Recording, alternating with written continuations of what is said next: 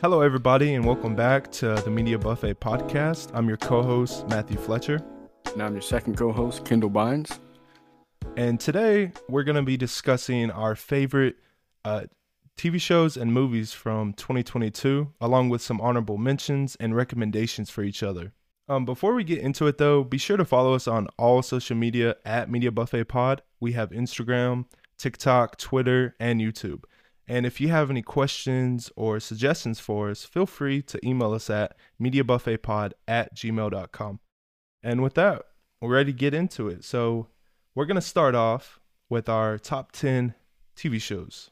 Would you like to start us off, Mr. Kendall? Sure thing, sure thing. And, uh, you know, I just want to say, Kubo, forgive me uh, for, you know, ranking this, you know, so low on the list. Um, oh, well, should actually, we Sorry, should we preference real quick? It's all, it's animation, anime, live action, yeah. just everything yeah. throughout the year. Yeah, it's, it's Not, TV shows, so that TV could shows. be anything. Um, uh, when I put this together, you know, I didn't have uh, it wasn't in a top ten list. Again, this was just you know what I consumed and what I thought were like the ten, not like in any order.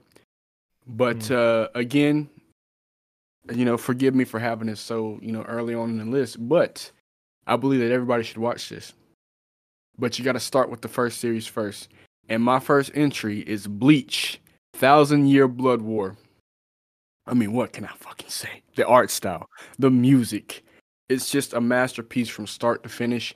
And it's just hilarious. Um, especially if you see what I have as like the, now again, I don't have these numbered, but uh, what's in the number one spot.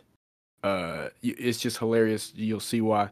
But everybody had been waiting on Bleach everybody like you know they were starting to lose faith because when you see stuff like Hunter Hunter uh, go on hiatus for so long, it's like, well, you know, I don't think they're ever going to pick it up. And I think a, a, a, year ago, or now two years ago, uh, one of the production uh, heads down there at uh, Shueisha and uh, was it Shueisha Studio Pierrot or whatever.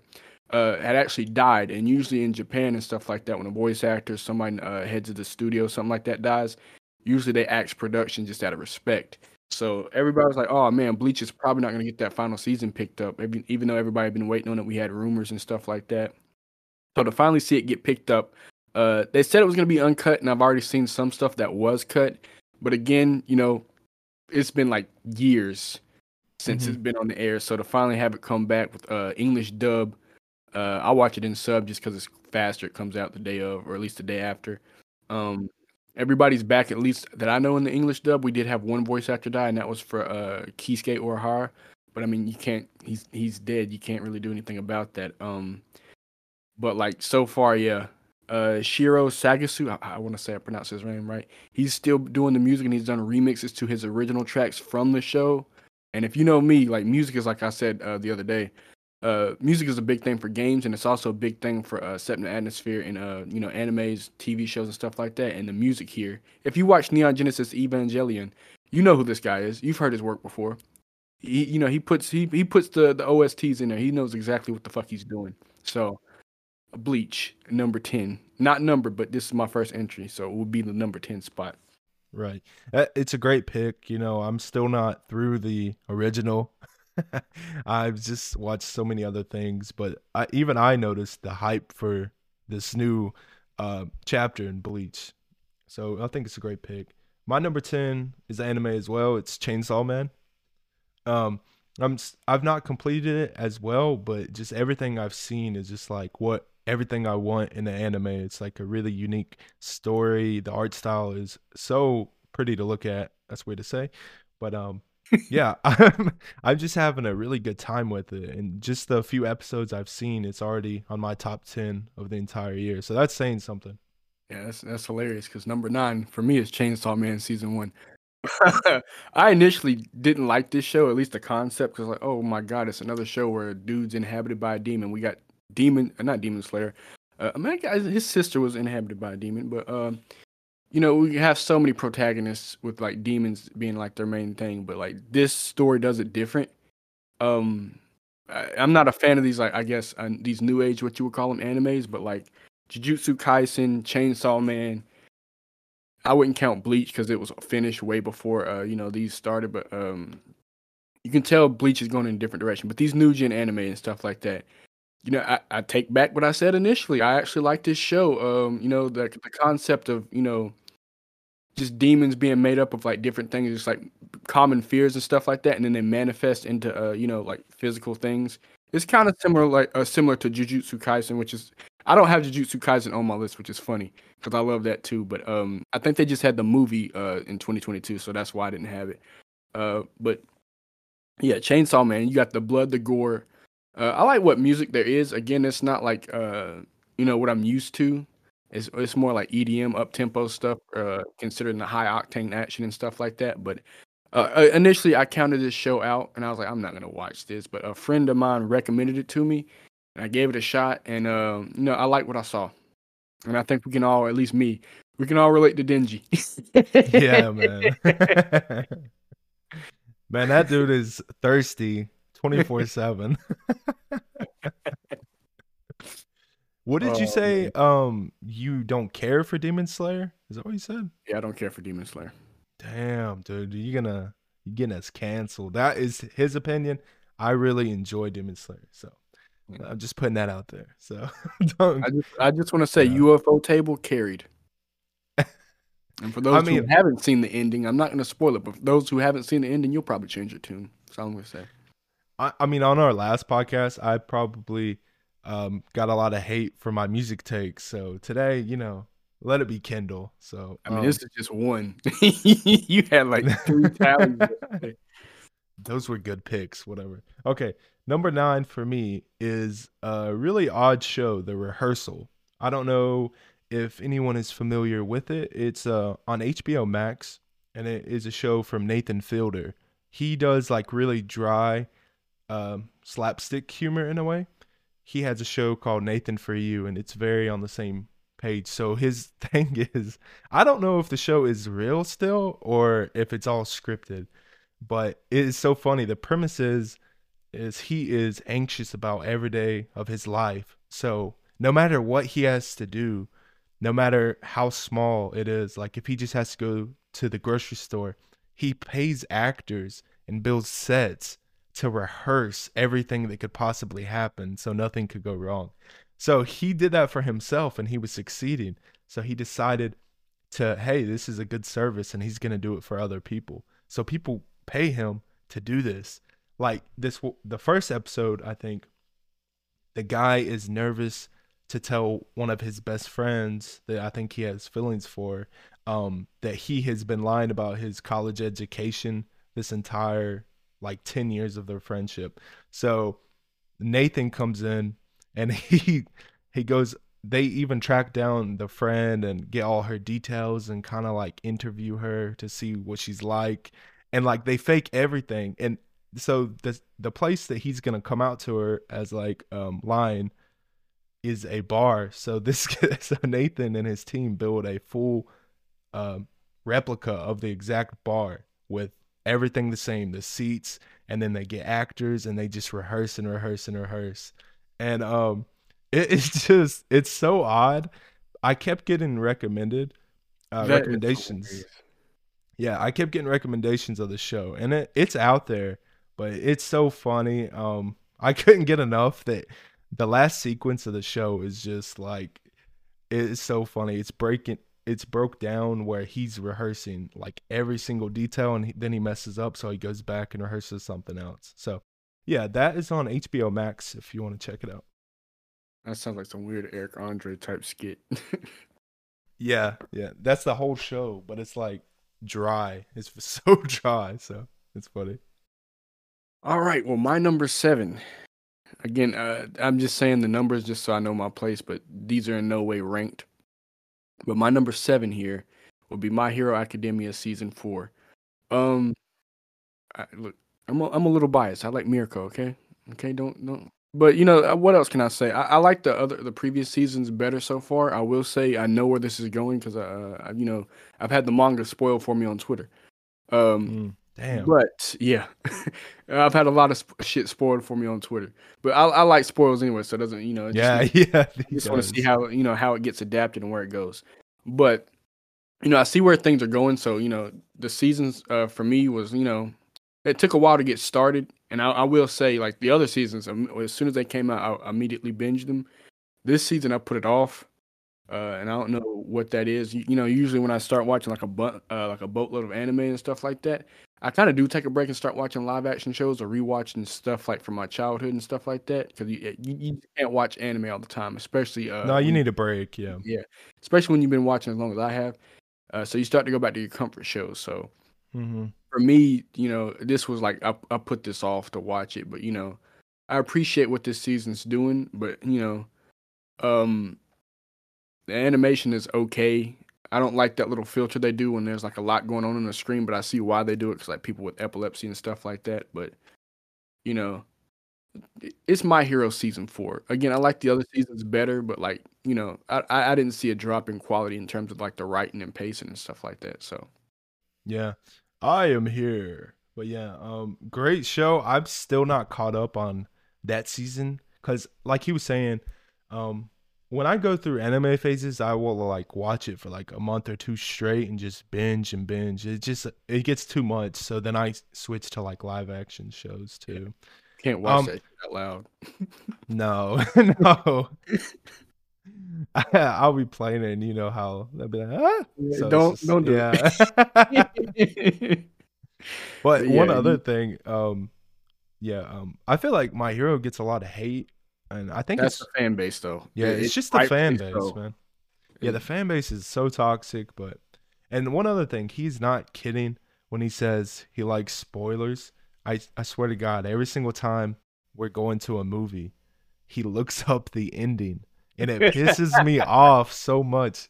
Here's the thing though. I don't it's not like I tell him, "Oh, this is supposed to happen." I don't tell him unless he asks. So No, but he's just sitting there so unamused at the ending. He's like, "Oh yeah, I knew that was going to happen." And I'm like, "Of course you did. You looked it up, you dumbass." I don't like surprises. No. I'll get you one day. I'll throw you a surprise party. We'll see. You might have a heart attack. All right, well, that's a great pick. I still got to catch up with the newest season. But um, my number eight is Andor. This is a Star Wars original show on Disney Plus.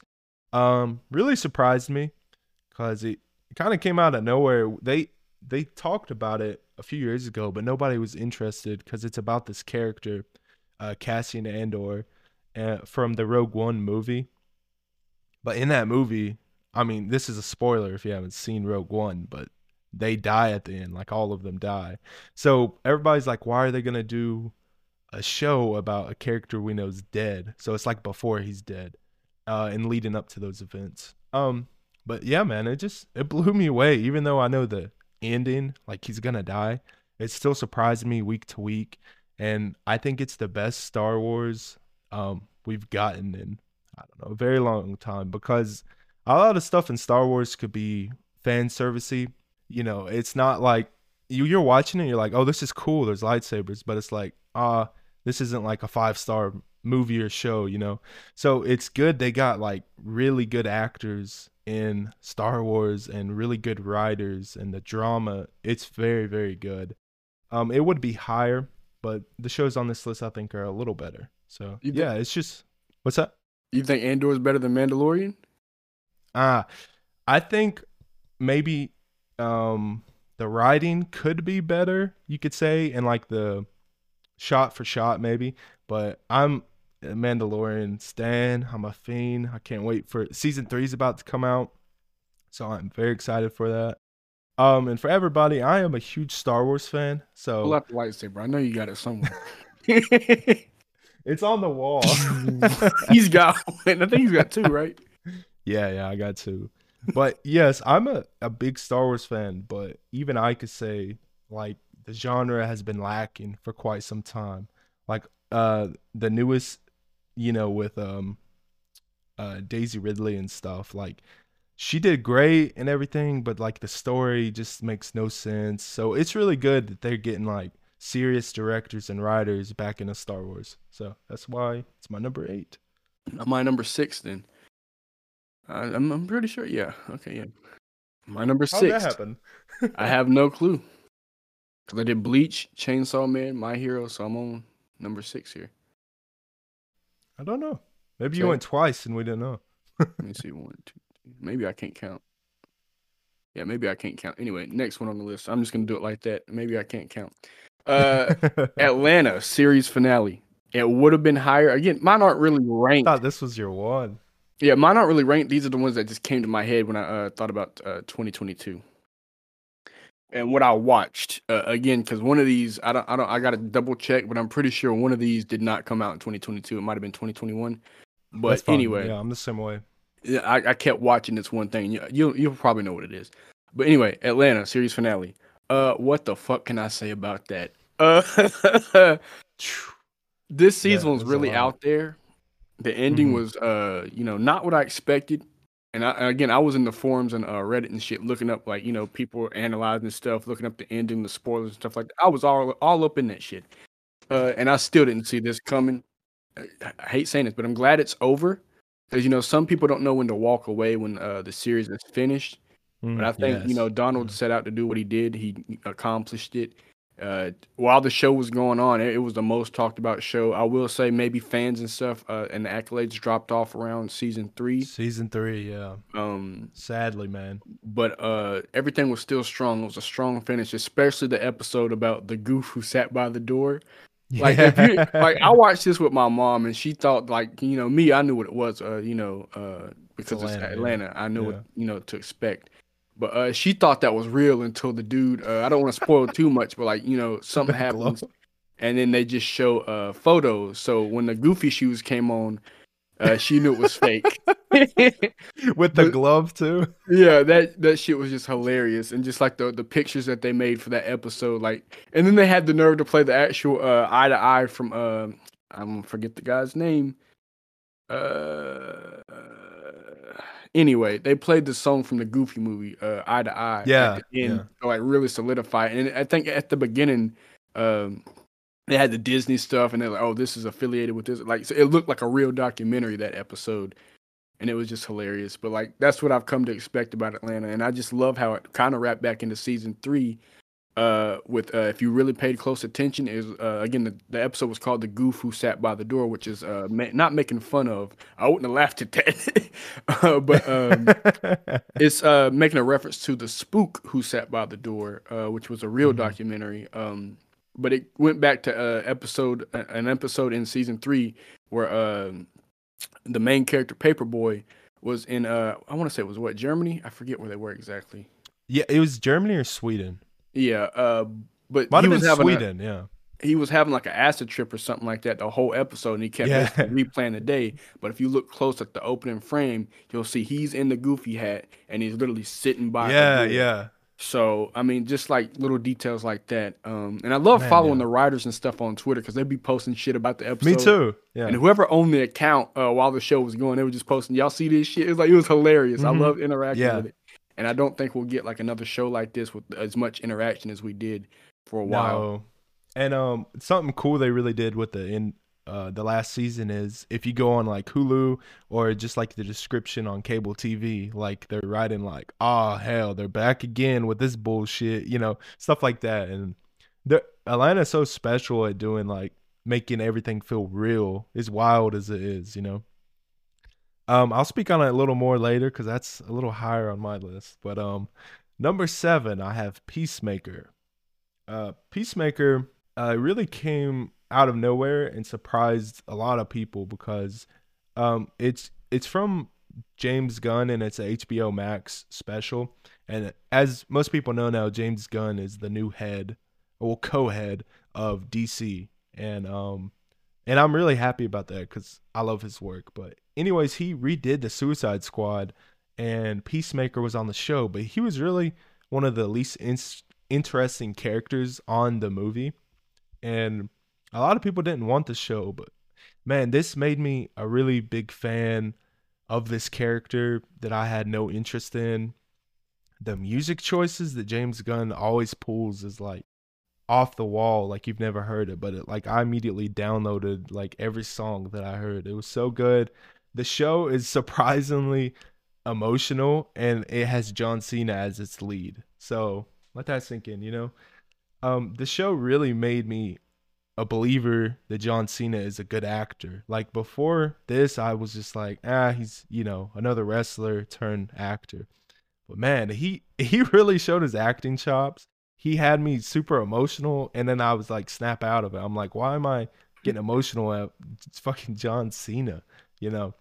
But this show is one of the best comic book shows we've had in recent years. I think it is better than the most recent Marvel TV shows by a pretty far margin.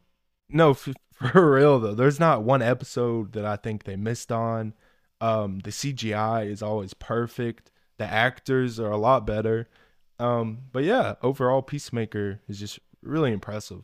Yeah, I was gonna say I, I wasn't making that face because I was disagreeing. I was like, yeah, that's not like a hard feat to do, and I feel like that's kind of because like if you look into uh you know if you ask the public dc in terms of movies is not you know up there marvel has been you know having a lead for that so they feel like they can get away with you know lesser quality stuff so you know dc is like at least and again movies aside their, their little shows their animation and stuff they have to be on it like i said um and yeah john cena I, I always felt like he was a good actor uh you know again there's a lot of wrestlers turned actors but him and batista are up there Yes, and you know, um, Batista's been getting a lot of shine recently, and like he's been getting dramatic. He's starting to get dramatic roles as well. But I, John Cena for me is still better after watching this show. Yeah.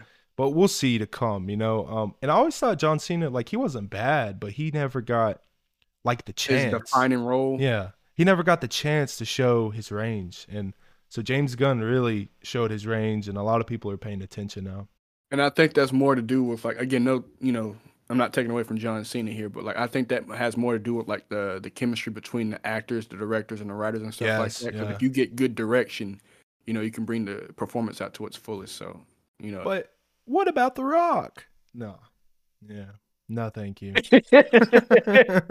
no. Dude plays the same role in every single movie.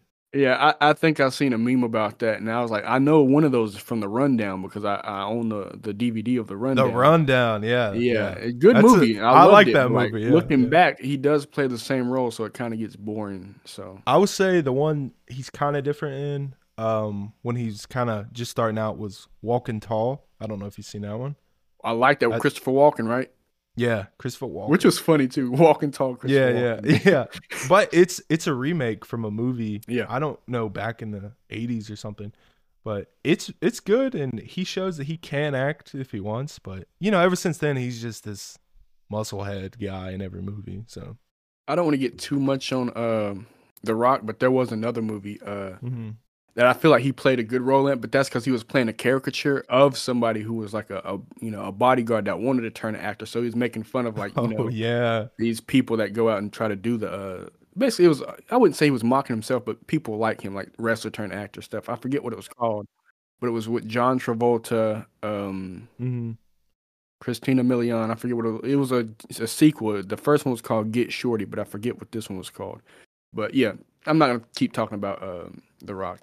Uh, so number six, uh, I have Al- Abbott Elementary, specifically season Ooh, two. Season one, you know, they had this set up so it was a little slow. You're getting to know the characters. It was like a lot, uh, you know, you're just getting to know these characters. But season two was like, uh, you could just start, you know, fleshing out the world a bit, uh, people's relationships, and like start pushing a little bit of the boundaries. And we, you know, you still get to learn a lot about these characters, but then you also get like the the holiday episodes and stuff like that. But I really like season two, especially. I don't uh, now the day of this release, uh, the latest episode is uh, when um have you seen it? I don't want to spoil it, by the way. Um, I don't think I've seen the what episode are we on? Three. I forget the number, but uh, his dad comes back about the gardening. Yes, yes, that's okay, great. Okay, yeah. Okay, so I didn't want to spoil it. So again, when this comes out, you'll probably have already seen it if you're already watching the show. But uh, I didn't want to spoil it. But um, basically, I love that episode just because the casting again is great. They really oh, do look like the dad. Oh my god. Yeah. Uh, but like the way they acting, uh, you know, he's like, uh, season one, he was like, I didn't want to take over the, you know, the gardening business, and I wanted to be a, pr- a principal. That was uh, Gregory's character.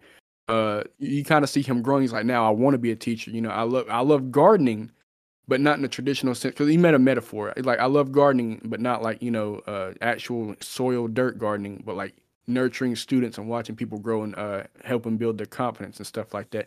So I think it's a good show for uh, teachers and stuff like that. Uh, like it just shows you like uh, again it's satire, but uh, it's like it does show you like these relationships and uh, people's upbringing and stuff like that, but it also brings awareness to like these uh, smaller schools and stuff like that, and uh, how hard these teachers actually work and stuff like that. Because if I remember correctly, the show is based off uh one of Quinta's teachers or something like that. Yes, yes. And again, congratulations to those two. Because uh, so I, I, say those two, but I mean obviously the actors who played, uh, and I guess Quinta's a writer, but Quinta Quinta Brunson and uh, Tyler James Williams. I believe they just won awards at the uh, what is it, Golden Globes. Golden Globes, yeah. Yeah, I don't watch that stuff. I really don't. I just see uh, who wins on Twitter and stuff afterwards. The only I really don't even watch award shows like that anymore. Uh, I mean, maybe the Grammys if somebody I know, not personally, obviously, but somebody I know is about to or is up for uh, not a reward nominated or something like that. And uh, I think the Grammys is probably it. But yeah, congratulations to those two. Yeah, congrats to Quinta, man. She's really been everywhere since the show. It's been gaining so much traction. She was on New Year's Eve, like the uh, TV, you know, the show when they do the ball drop. She was on there, and she's been on like Thanksgiving Day parade. She's just been everywhere. And yeah, she won uh, the Golden Globe, and so did Tyler. And then at the Critics' Choice Awards, the actress that plays Barbara, I can't remember her name. I forget her name. But she won for Best Supporting Actress on a comedy or musical TV show. And I I am one for award shows. I like it, especially this year, because a lot of things that I love this year are nominated. Um, and we're speaking of the garden scene. I love that they brought that back from was it the past season? Yeah, that was the first season. So that was great to see where he's like secretly tending to the garden because these idiots are like killing all the plants. So man, I love that show, but it it didn't quite make my list. It's in you know. Uh, so my number six isn't actually from this year, but it's the first time I've ever watched it, and it's One Punch Man.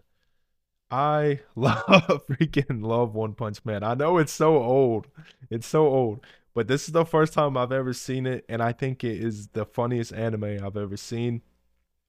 I love the main character and just the animation style, dude. It's it's funny. I've never seen an anime like this, and I kept putting off watching it because like I was watching My Hero, and I was like, ah, I don't really want to watch another hero show, but it's so different.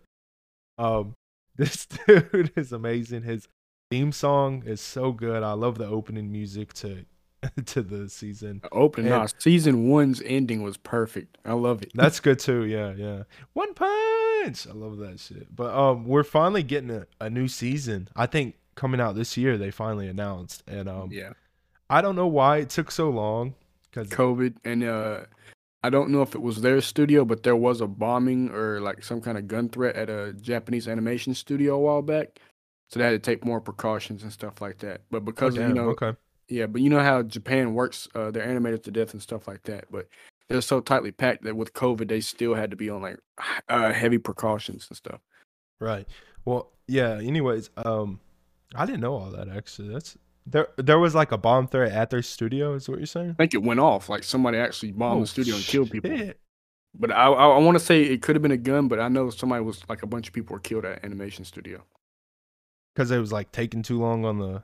No, season? I think they no, were like upset at somebody's ending or something like that. It was like this ending what? sucked. Yeah, they're crazy. Christ. They're crazy. Yeah, anime fans are kind of loonies, bro. But uh, yeah, man, One Punch is has climbed the ranks to my top animes of all time just after watching it. The season's not long, but it's I think it's perfect. There's nothing I would really change and it's it's very comedical and I just love that this normal dude decided to train like hard as fuck to become one punch, you know. Well, here's that's the joke though. He didn't really train that hard, like the the workouts. no, yeah, like yeah, average, but he just got lucky as hell. But he did them like every single day, and uh, like you said, again yeah. though, it's like is there no, no, no, I mean, if realistically, that shit wouldn't turn you to saying, like a god, yeah. yeah.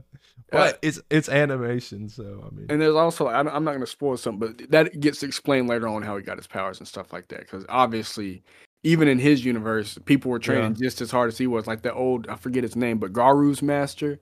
Oh yeah, uh, yeah. He trained. Obviously, he trained like that too, and he doesn't got those powers. So something's up. Yeah, but, it's um, funny. He trained so hard, like he lost his hair, And um, when he's fighting is like my favorite thing because he he's so unamused. He'll just be like, oh. and like the person fighting him will be going fucking insane. They're hardest they've ever fought, and they can't even touch him. I don't know. Those mosquitoes beat his ass though. hey, he, he prevailed. He prevailed. but um, yeah. So One Punch Man. I suggested that. Yeah, like he said, I suggested at the same time as My Hero, just because again, yeah, it's a yeah. hero thing, and I was like, yo, he he'll probably like this. I, I didn't know. I thought you had watched Love it, it then. I didn't know you uh, were just now watching it. there was like I was, he always gets on my ass because like the whoa whoa whoa he gets on my oh. case oh. I should say because he recommends me so much stuff and I don't usually watch it because I'm already stuck on a different and it's just anime. Because they're perfectly curated. Every you you heard yeah, him. Say, I'm two for two right now.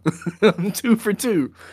What was the my the hero. other one? Oh, my hero. Yeah, yeah. But um, like he's recommended me one that multiple people have told me about is Psycho-Pass. So um, I've watched actually a good bit of episodes. I just have to finish it.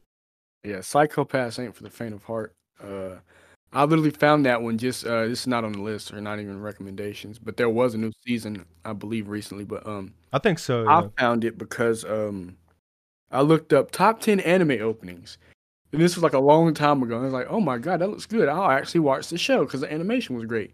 And I actually like the show. I bought the movie. Um, I want one of those Dominators too, but oh yeah, yeah. Oh well. yeah, I'm weird when it comes to recommendations because like somebody will tell me to do this, and I'm like, oh, since you told me, I don't want to. I want to find it myself. You know. yeah, but like... it's usually it's usually really good. So, anyways, yeah. So number six was One Punch Man for me. What is your number six or five? Number five, Sonic Prime Season One. I love Sonic, man. I mean, I don't know how else to tell you guys this. You should know this by now. Come on. Uh, they don't know got... you. You gotta tell them. And we did the intro. I, t- I told them about Sonic. You look, you're gonna get me. You're gonna get tired of hearing me say Sonic, Tekken, uh, Kanye. Oh, if Kanye, oh, if you ever get the act together, but um, Persona, there's a bunch of things I'm, I'm going to ramble on about that I like. Bloody Roar, but uh, anyway, Sonic Prime season one. Um, I can't remember how many episodes there were because I, I, I binge watched it immediately and fucking finished it. Uh, I'm probably going to do a second watch uh, later today. Um, but Sonic Prime, man, this was like uh, this was literally they said 2021 was the year of Sonic, and they always get that wrong. They released uh, I think the movie or something something came out, but it wasn't big. I want to say it was the remake. No, I want to say it was a remake of uh, not remake, re-release of Sonic Colors, and that failed. But um, so the following year they didn't say year of Sonic, but I mean this was the year of Sonic. We got the movie Sonic Movie Two, excuse me, Sonic Movie Two. Uh, we got Sonic. Uh, the, the, the end of the year was Sonic Prime. Uh, we got Sonic Frontiers, and we got the the Symphony, I believe. Like, bro, was the, this year was stacked. Uh, but Sonic Prime, uh, a new take on the show. It's not like Sonic X. It's not like Boom. The animation is similar to Boom, but you know it's a Netflix budget, so they got look, like a little bit more, um, you know, money to deal with. Uh, the animation's okay, uh, but because of the the Canadian uh, laws about animation down there, they had to get all new uh, voice actors based in Canada and stuff like that. So obviously the voice actors are changed. But as far as Eggman, at least the main version of Eggman, I didn't notice that much of a difference. But uh, Mike Pollock is the goat when it comes to Eggman. Um, the Sonic voice actor, I think everybody was tired of uh, Roger Craig Smith. I love Roger Craig Smith. I think him and uh, Jason Griffith are probably the best iterations of Sonic. Fight me. This was my second hot take. Everybody likes um uh, I can't even think of his name right now. Uh, that's this is probably my third strike today right here. But uh, that's a burning take. I guess uh, I, I, don't know. Is, what is his name? Ryan Drummond. Everybody likes Ryan Drummond, but uh, I, I, don't like Ryan. I like Jason Griffith better. Uh, Jason is probably my favorite, but Roger Craig Smith, who also plays Batman, Steve Rogers in the the Marvel's uh, Avengers uh, Assemble, you know his voice. I liked him for Sonic, and uh, with this game, Sonic Frontiers, like I was saying, uh, I, I know we're supposed to be talking about the movies, but basically everybody hated him because of the voice direction. But you got to understand, he's just doing what he's told. But anyway, we got a new voice actor, a new cast. Uh, Rouge, for some reason, is added to the main cast of Sonic characters. You know, usually it's um Amy, Tails, Knuckles, Sonic, Eggman, obviously for the antagonists and stuff like that, and maybe Metal Sonic, maybe Shadow because of popularity, but you hardly ever see Rouge and Big the Cat for that matter. But you get like a lot of like if you're a, a big Sonic fan, you'll know all these characters. Like the only people we're missing are probably Cream, Vector, uh, I guess the rest of Team Chaotix. Uh, but again, this was se- part one of season one, I believe. So we'll definitely see more uh, down the line. But like this was a fresh new take on Sonic, and it's coming off of like the movie stuff. So like um, the movie universe is different from the games. I want to say. I don't know if that's been confirmed or not, but like you can see they took influences from the movie that got popularized. So I mean, I'm just looking to see what else is here. Have um they renewed it for another season? Oh yeah, yeah, they're working on it as, as we speak. Alrighty. Well, yeah, I'm not I'm not really into Sonic like he is, but hey, that's okay. That's okay. I don't know the names he was uh, rambling off, but yeah. but hey, I'm sure listeners will. So I'm probably in the minority when it comes to that. You're but no, I I've seen the Sonic movies and I've played some of the games, but that's kind of as far as I go. He knows every single detail and lore element, you know. So it's his life. Um, that's okay though. I have other things like that too. So going into my top five, at number five, I have The Bear. The Bear is a television show on Hulu that um I just kind of stumbled upon. It was just popping up and I I binged it. Like it was very very good. Um the lead actor, I am blanking on his name right now, but he has um he's been on Shameless and shows like that, but this is his standout role and um he's really just he's blown me away.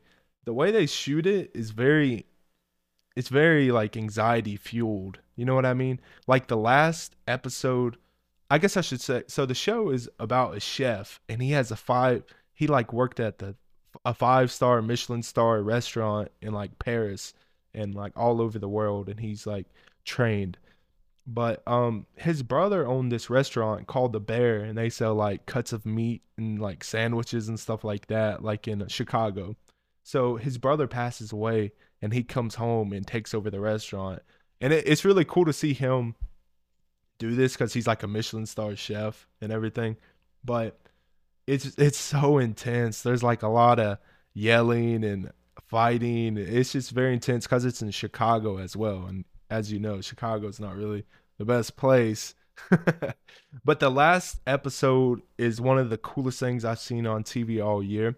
It's just it's like a 20 minute episode and the entire episode is a one take shot. There's no cuts at all and it's just him cooking in the kitchen and all hell is breaking loose and like you could just feel the anxiety and panic like rising throughout the episode. It is a very very good show and I would recommend it to anybody. Yeah, I definitely got a bunch of ads for that on uh Hulu, um, YouTube, and stuff like that. I, I seen a bunch of ads. I added it to my list, but I've been really slacking when it comes to live action. Like I said, I've been yeah. mainly watching uh comfort shows or shit I've already seen like the endings to. Uh, but it's definitely on my list.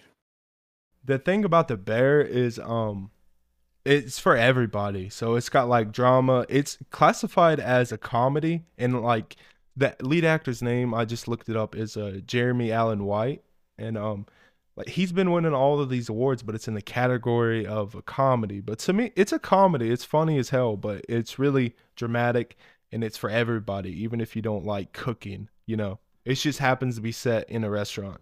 So that is my number five. Okay, uh, number four. This is the last live action thing. Uh, I guess the the genre here is the only different. But uh, you think, uh, considering what uh, the, the previous episode, you you think this would be higher? It was a three part documentary. Can you guess what it is? Jesus. Yes, genius. genius. Okay? My bad. Look, my bad. huge Kanye fan, man. Again, you're gonna get tired of hearing me say shit like this. Uh, again, I don't agree with his recent statements, but uh, this was before that. Okay, this was uh, like I said. This is why I put uh, Donda two uh, at my number one spot yesterday for uh, top projects in uh 2022. Um, this was part of that rollout. So apparently, uh, Coodie Rock, I believe his name is. I, I, hope I didn't get any of that wrong, but I, I know that's his handle on uh, Instagram. Uh, he had been filming Kanye for like years, decades, and this is that footage basically. And it's just like if you know me, one of my favorite songs by Kanye is um is one through the wire, but two is uh and now I'm blanking on the name because I'm fucking I said through the wire first, but um last call that's what it is last call. And if you know the lyrics, like I know the lyrics, while you were watching that documentary, you literally got to see the lyrics play out like exactly how we said it. And that was my favorite thing. Like, you know, we're musicians. And me personally, like this this uh, documentary really resonated with me because it's like I feel like a lot of people aren't taking me seriously as an artist. I feel like you know maybe if I just got this chance, you know, I, I, I clearly don't fit in with like the rest of my peers in terms of like you know hip hop and what it looks like and what it's supposed to be, at least in this day and age. Uh, yeah. But you know, I feel like if I would get this chance, I would definitely be like uh, you know, a big artist. And when Kanye finally got his chance, you know, you got to see that. But also in the documentary, you got to see a, a little bit of his downfall there in the uh, the show. And there there wasn't like a lot of footage, I think, around the 2008 era because obviously we know what happened. Uh, uh, what, what, was it? It was uh, the Taylor Swift incident, and then he went to uh, Hawaii and like really like went on his own and did uh and then we got my beautiful dark twisted fantasy mm-hmm. uh he came back i don't think he would he was talking to coodie rock like that so he didn't have any footage from that so like the next um really available footage that they used for the documentary was um the donda rollout and stuff like that and uh i think they reused some old footage because it made sense to you know go back in time and stuff like that but like you know the documentary really sh- really showed his uh, relationship with his mother uh other chicago artists and then uh roc nation and then so you got to see the rise of an artist, and you know you got to see the beginning of the fall, and now in like you know literally right in front of us, we got to see the end of the fall. Um, yeah. Yeah. So, but like just like again, the reason I have it so high is just because like those first two episodes of the uh, the documentary that focused on you know the highs and getting there. So like just seeing him as a struggling producer, it's relatable. Related, yeah, I see. I say producer first because you know that's how we got into the scene. Like you said, if it wasn't for the Ghost production, I wouldn't even be here. Again, last call. Uh, you got to see everybody play him in like Roc Nation. You know, he was playing his music. I, I, will say maybe he was playing it. You know, why are you playing it for the reception? Is what honestly. Yeah, yeah. He's just yeah. But you know, you playing your music, you know, it's obviously better than uh, you know, what everybody else you know doing at the time. And then you're sitting there doing all these beats for these other artists, and you know, you know, you don't got the jersey, you don't got the chain like you was saying, so you're not giving you the time of day. But you know, we see where Kanye got. At one point, he was the best. He got got yeah. And uh, I, I, will say, um, you know, uh, this is again, it was part of the reason that I said he was a top project for 2022 he broke the damn Apple's streaming platform when he was, uh, you know, doing this. She was like, everybody was waiting on, oh, where's this at? Where's this at? He really got people to watch him work out in the dang uh, Mercedes uh, Stadium. Yeah. What other artist is doing that? so yeah, number four, uh, the Genius three part documentary. That's, I can't recommend you watch it, you know, because you know the statement. Yeah, yeah. So that's like music, first two episodes. Yeah, that's my predicament. So one of my biggest things is when I feel in a creative slump, I love to watch uh, music documentaries, especially like the struggle. You know, it's like very relatable. Like to see somebody go from nothing to the top of the top. You know, it's very inspiring. Um, and I did not watch this yet. When I was play, I was just about to watch it, and then this dude just, you know, I just don't know if I could watch it after everything he's been saying and stuff. How long like did that. you put it off? Because that was the rollout for Donda 2. You listened to Donda 2, didn't you? I did not watch it. No, I put it off, and I put that off forever. It, yeah, I don't know. When it came out, I was like, I'm very weird about stuff. I have to be in the mood to watch it. So like, I just was not in the mood for that, and um, I just didn't want to watch Kanye kind of so now it's too late. yeah, I actually don't know if I, I, I need to say this. I don't know if Netflix still has the, the actual doc, uh, Net, Netflix documentary still up. They might because it's you know oh, Netflix yeah. in the title, but you know what happened to Kanye. I don't know if it's still up. I mean, you could probably find That's it somewhere, true, yeah. but I, I don't know for sure. I forgot to look that up. Well, and also speaking on uh footage from my beautiful dark twisted fantasy, there is actually footage, but it's on YouTube. You've probably seen it, but it's like a little documentary on YouTube and it's footage of how they made it and stuff like that. Well, I think the issue with that was that it wasn't Coodie's footage, so he didn't want to put it in that. Oh uh, no, yeah, mega clip. Yeah. But it's a great pick overall. Um, I love music documentaries, as I said. Okay, right, so apparently it's still up. It's still up. It's still on Netflix. hey, if you watch it, that's on you. Watch it if you want, but I we can't really recommend it, I guess, right? Yeah, I'm not. I'm not gonna recommend it. All right, but uh, going into my number four is Barry season three. It's um a show on HBO Max again. Uh, you'll see a lot of my stuff is from HBO Max. I just really drawn to that streaming service because I feel like they always put out quality. Uh, their live action stuff, I should say, because uh, you know, recently Velma came out on HBO Max, so it's kind of a joke. Um, but Barry is a show that follows Bill Hader. He created it and produces it and writes it. Um, a lot of people probably know Bill Hader from SNL. He's known as like the comedic guy, but he is an amazing dramatic actor as well. So the show, the premise of the show is it's an assassin that is depressed. So he's like a hitman and he gets these hits and he has to one of his hits he has to go to LA and he, you know, I won't spoil it, but basically he's just very depressed as what he does. Um but he he stumbles upon this acting school because one of the hits he's there for in LA, the student goes to this acting school. So he stumbles in and he's just like in love with the art of acting all of a sudden. So the show follows this assassin that wants to become an actor. And it, it's really funny because during the whole show, he's doing these acting courses and getting pretty good at it, but he's not good at it. But behind the scenes, he's still doing shady ass shit and killing people and stuff like that. It is really funny, one of the funny shows of the year, but it's also one of the most dramatic shows of the year. And it really does not get enough love, but I feel like the quality is top notch season to season. And uh, this is season three, as I said, and it's the best season, I think. And it's already been renewed for a fourth one, too. Yeah, I think out of like at least the older SNL cast, Bill Hader was uh, definitely up there, man. Love that oh, guy. yeah, yeah. Hilarious. Yeah, he's great, man. He he can really act too, is the thing, and the cast is so good. Uh,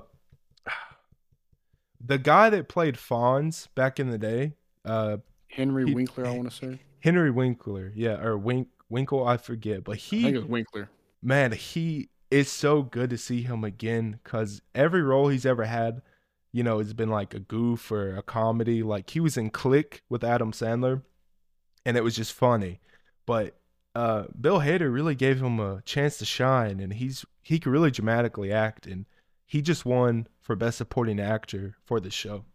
Yeah, so it was Henry Winkler. Yeah, uh, Henry Winkler. I, I, don't know why. I just know knowledge like that off the bat. I just had to look that up, but yeah, I've been following this award season too, and I watched him win, and I I'm just blanking with names, but yeah, yeah, it's just like Great random show. shit I bookmark and it's clicked. it was weird, but now we're to our you know top three. So my number three, anime. I mean, shocker. Come on, dude. You, I told you what it was. Uh, wow. The, the, the pilot episode.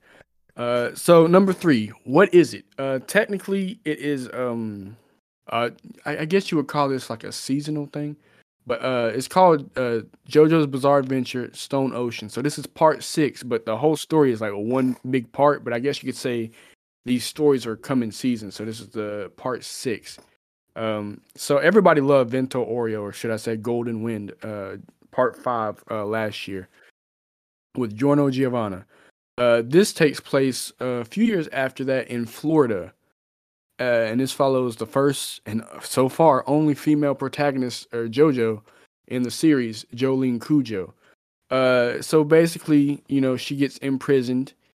Uh, her being a Joestar, bad luck follows her, and she has these uh stand abilities. Which I, I I'm not gonna get into stands. You can watch JoJo. There's a bunch of people you can watch online to figure out what a stand is, what JoJo is, and all that stuff.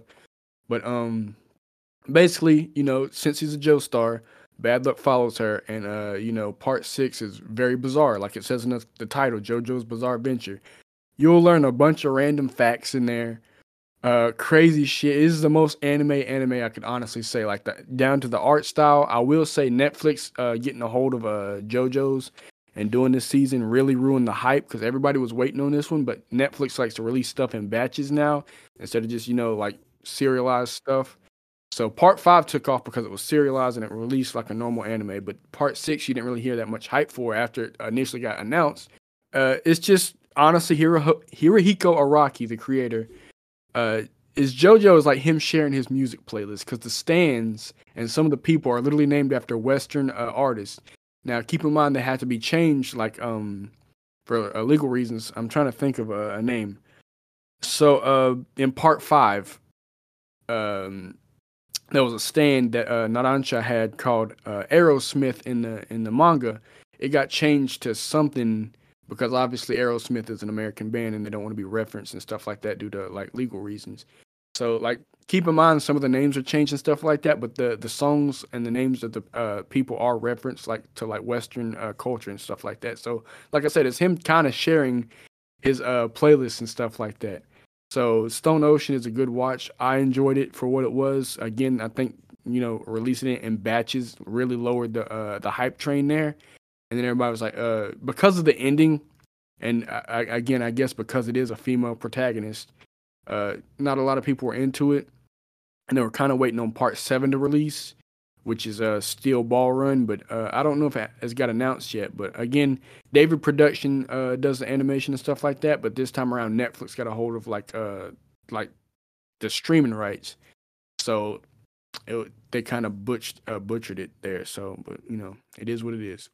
So does Netflix have full rights to JoJo now? Like, is it not streaming I don't know anywhere ha- else?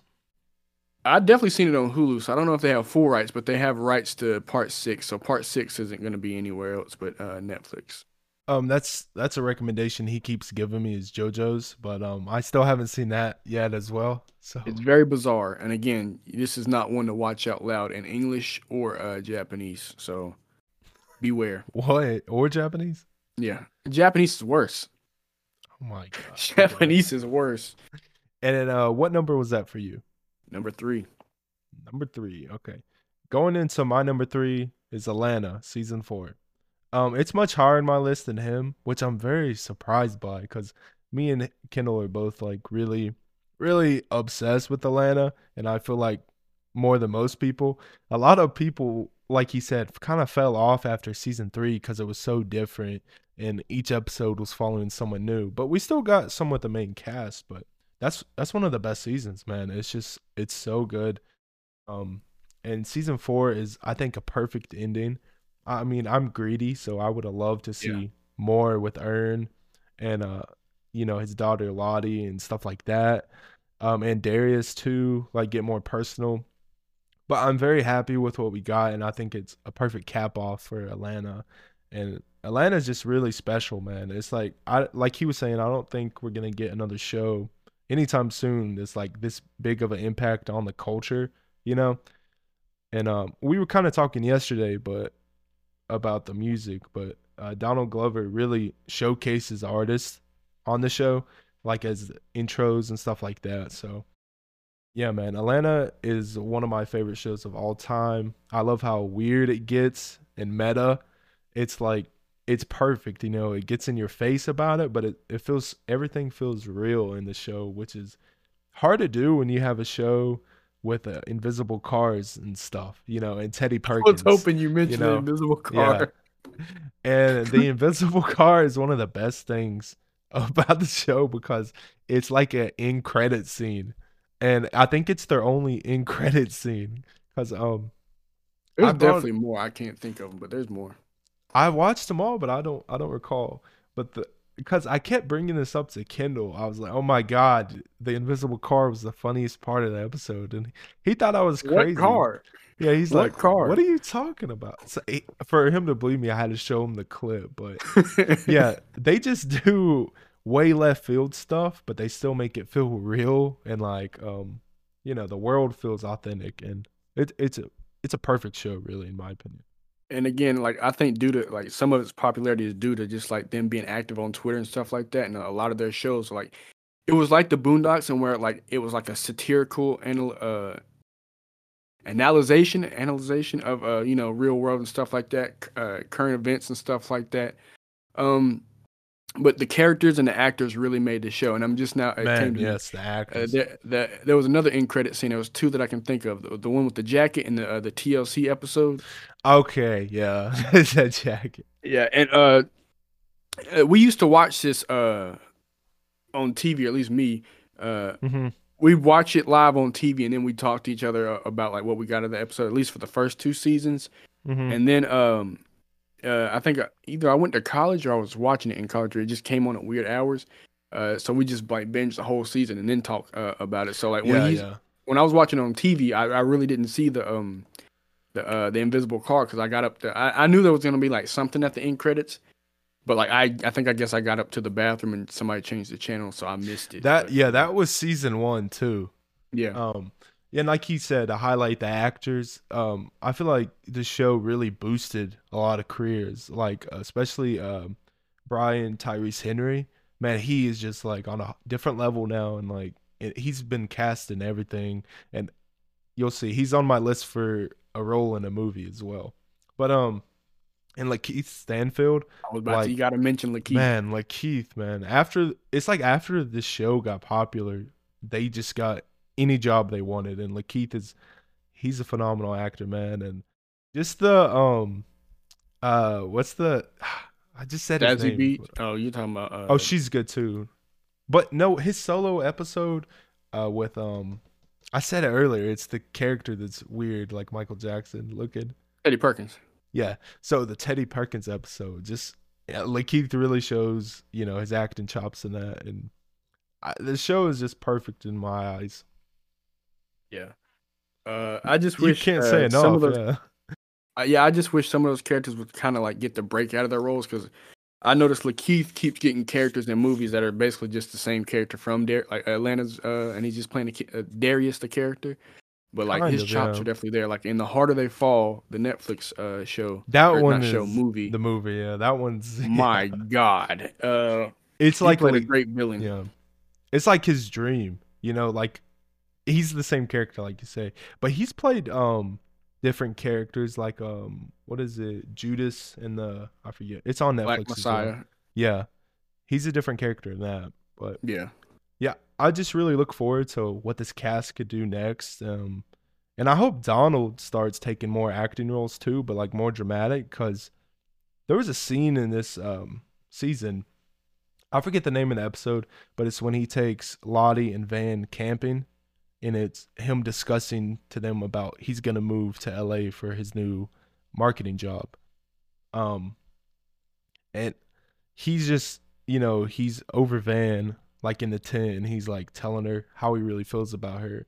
And Donald, you know, I always thought he was a good actor, but he really proved it to me this season, like with the therapy scene and the tent scene, when he just gets that one single tear to come down, and like his look on his face, it's it's great that therapy scene, or really the therapy episode, was hilarious. And that's another one that had an end credit. One was the therapy episode. Uh, oh yeah, yeah. you're right. Yeah. Uh, that honestly, was... that's some shit I would do. That shit was hilarious. I just kind of wish that, they left one thing on a cliffhanger. He uh, spoke to uh, Tracy at the end. He said, "I'm gonna get you too," or something like that.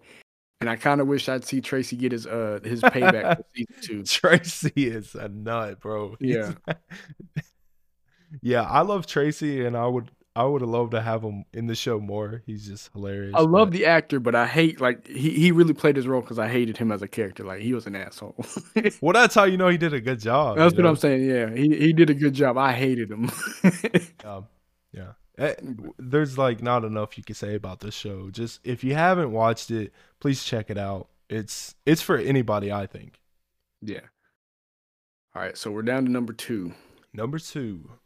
Uh, this one um set uh is historical, so that's why I said it. And uh, I'm not gonna go. No, I'm not gonna go get my plushies, but um, you should know by this if you get to see the video what this is.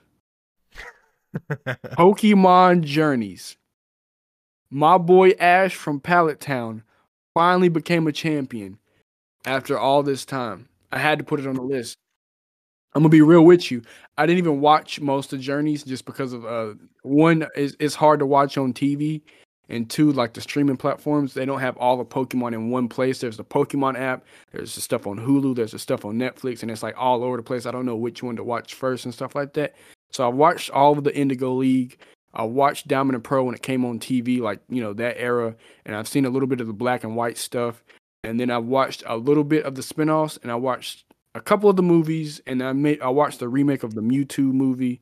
Um, and obviously I tuned in on uh, Twitter spoiled it for me. I wouldn't have found out had it not been for uh, Twitter. But Twitter spoiled, uh, you know, the ending for me. Uh, not the ending, but you know, when he started uh, the the champion tournament in uh, Galar. So Pokemon Journeys is my number two for that reason alone. Bro became a champion finally, and they're retiring the character of Ash Ketchum, at least as the main character of the show. Uh, what a wild fucking ride! That's all I yeah. gotta say. I, I'm glad you put it on here. Um, I've not watched any. Really, I've not really watched any Pokemon since I was a kid. You know, I played some games and stuff like that, but I didn't keep up with the series. I was more into like other animated shows like Spider Man and stuff like that. But um, even I know how big of a deal it is to retire this legacy character and to finally let him, you know, bro old and right? be eleven. bro was ten for years, decades. It's like a fucking Caillou. fucking immortal. but yeah, no, you know what? That's a lot. I think he can turn twelve. They, they said a year passed in the show, so by default he would have had to been eleven. But it was just like a like for those who have actually like I feel good or, or at least I, am envious of the people have been watching the show like literally from start to finish because there was like a, a, there was a scene at the end uh, there where Pikachu won. He got to see all of Ash's teams and a little flashback before he did the final blow on the uh, Leon's Charizard. Um, again, for those who have been watching all this time, congratulations, man! I'd call it I'd call it quits right here. Uh, otherwise, you're gonna get into some treacherous territory. And I want to say uh, Pokemon is actually one of, not the, but one of top three type deal, uh, the longest running animes. How many, how long would you say? Like 20, over 20 yep. years, right?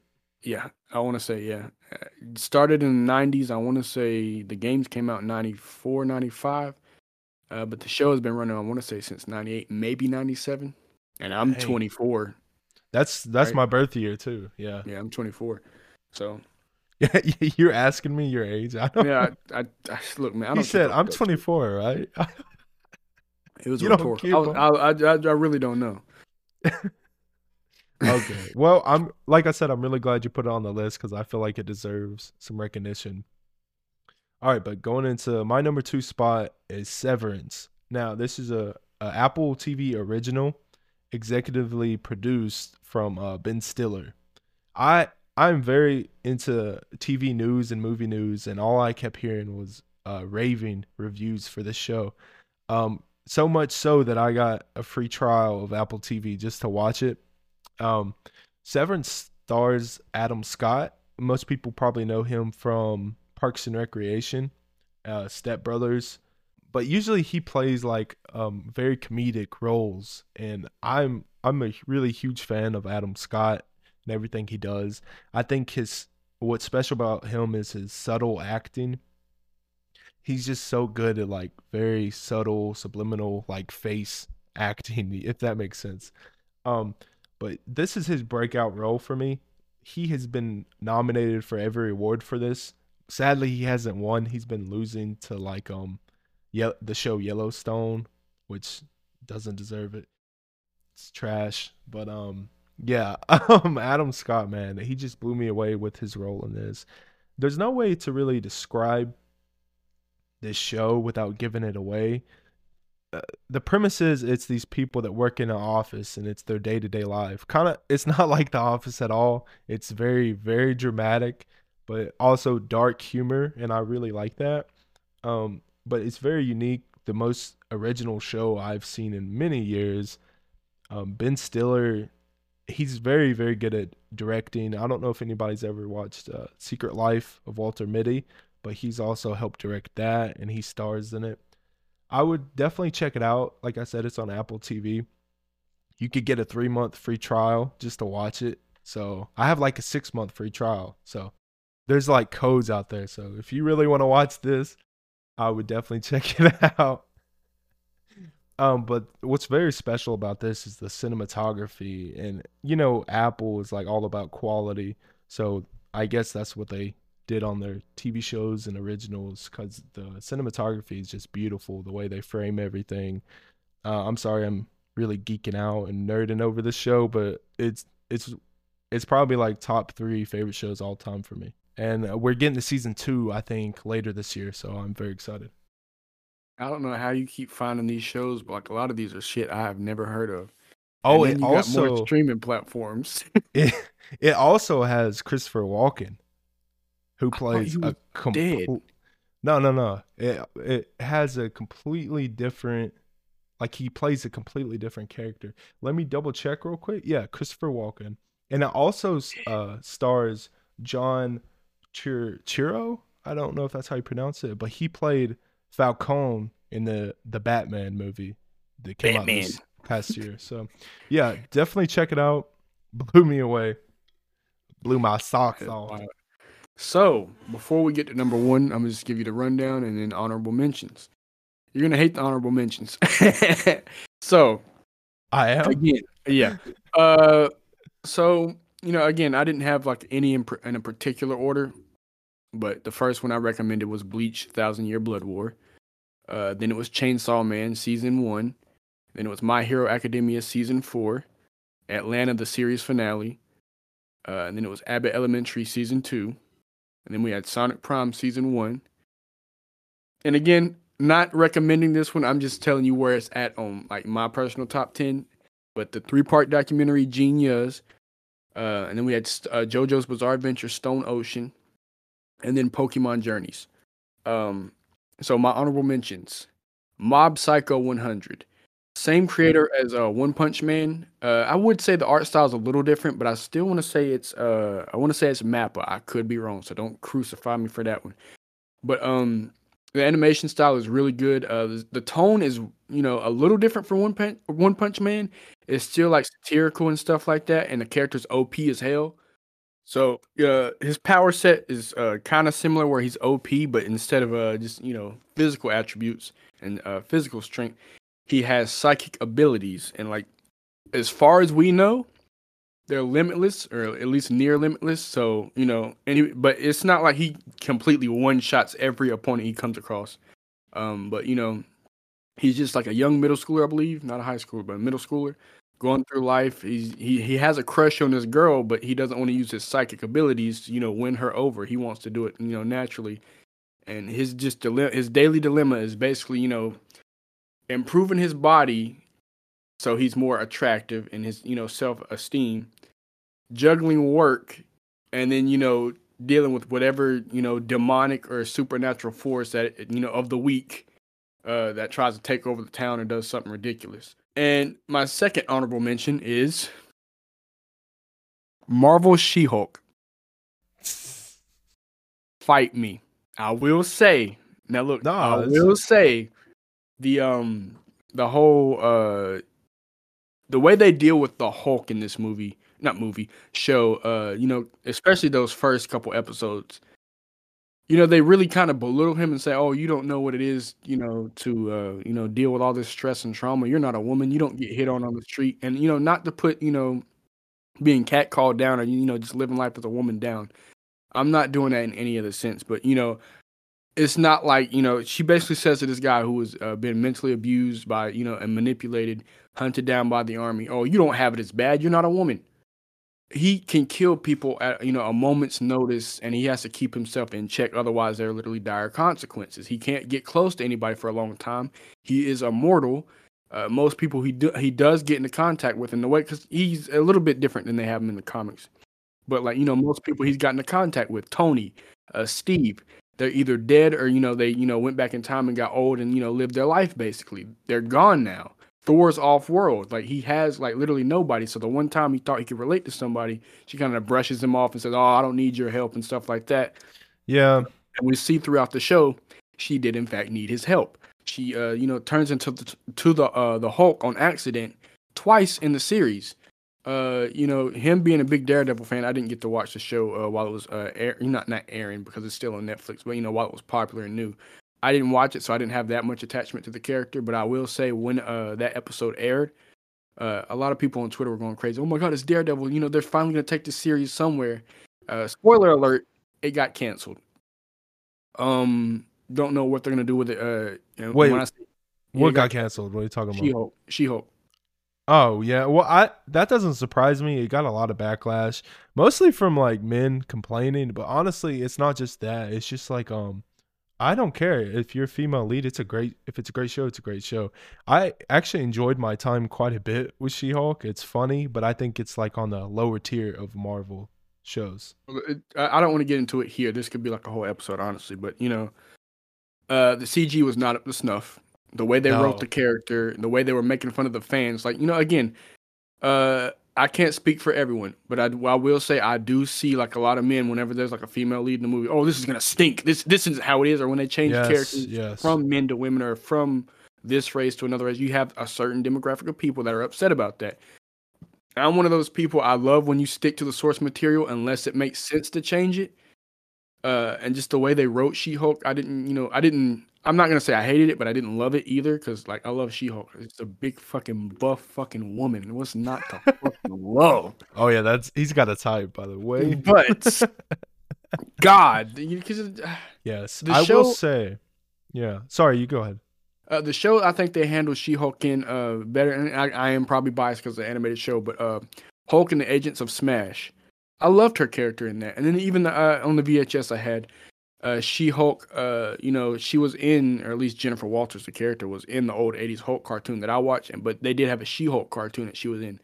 Her characteriz- uh, characterization there was great. They had so much source material to go off of, and they kind of went at it at a different direction to kind of, you know, they took it, it. I mean, the show literally, you know, went out of its way to, you know, take shots at these certain people that were gonna hate it.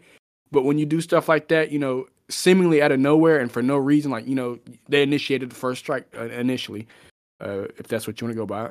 You know, when you do that for no for no reason, you kind of do upset these people. So I mean, you know, right?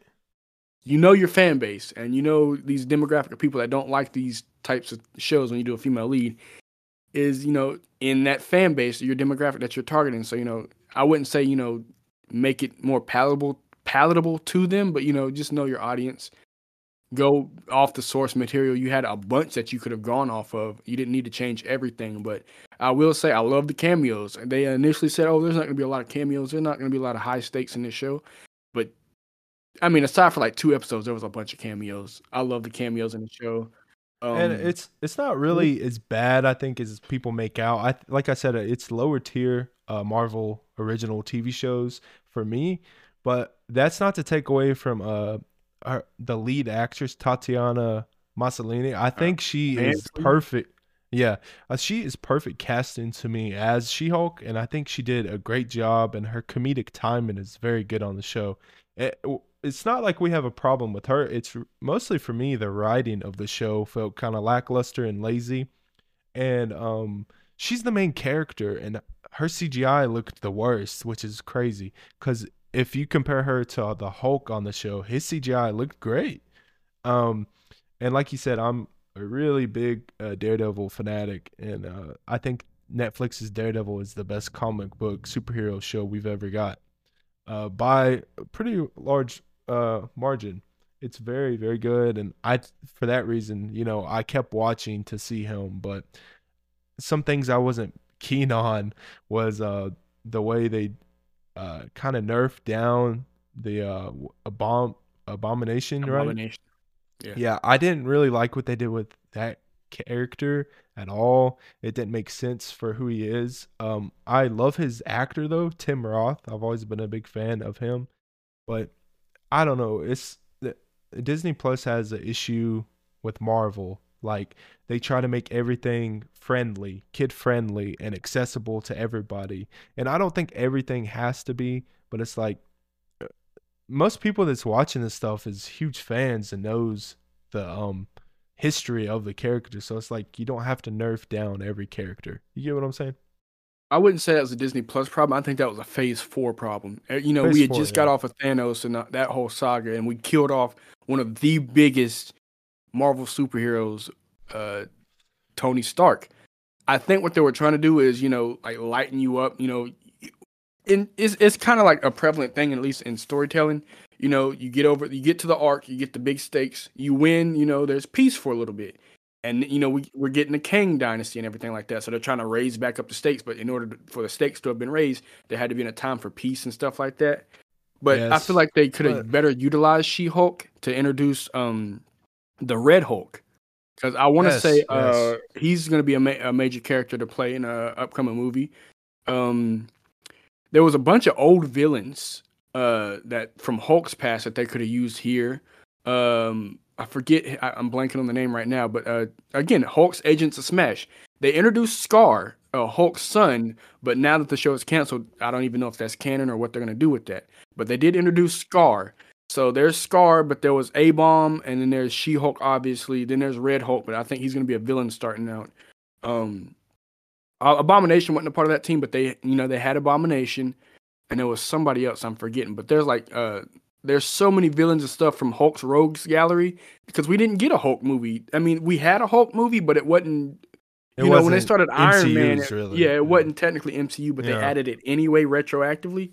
But we mm. didn't get anything on the Hulk, and he was in the Avengers. He's like a big part of the Avengers, and they just done him so dirty. So for them to make a She-Hulk, uh, you know, show, they could have done something with that to add in the Hulk. And I, and I know it's called She-Hulk, not Hulk, She-Hulk but they could have done you know more to flesh out Hulk's character because I want to say we're probably not going to see him like that after this no. whole uh, Skaar he, thing.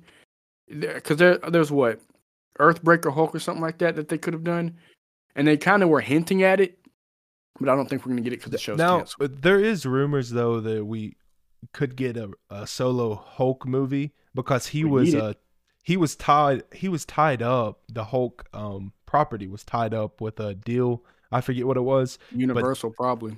Yes, but it's it's um I think 2024 is when that runs out and they can make more content. And we could go on about this forever. We'll probably do a whole podcast because um uh Marvel MCU Phase 4 was really a mess all around and even though I wasn't the biggest fan of the show, I am disappointed it got canceled because I think it was good enough to be improved on, you know. Yeah, it felt like a cop out to just cancel it instead of do better. But uh, my last uh, honorable mention, Tales of the Jedi. Oh, shocker for yeah, shocker for me. I mean, I'm. Shocking. It's not like I'm not a Star Wars fan, but I'm not like, I'm not like Sonic level. Like you know my Sonic knowledge. I just spewed a whole bunch of shit earlier about that. Yeah. My level yeah. of like uh Star Wars isn't like on that level, but there are like a few episodes that stuck out to me. Like mainly um when we see uh what was it? I forget the goddamn. See, I, I'm blanking on the names. Ahsoka. But, no, um, I want to say it was Dooku. Dooku. Dooku, yeah, Count Dooku. See, yeah, yeah there was a bunch of shit that was spoiled for me on Twitter, that, and that's what initially got me into the show. Because again, Star Wars fan, but I only like really Ahsoka. Come on, Daddy. Yeah, Daddy. he's a muscular that's, woman. That's all. Again, come on. Uh, but no, I like Clone Wars. I, I own the DVD. That's what got me into Star Wars. Uh, not the animated series. The, I'm talking about the actual movie, the episode movie, two.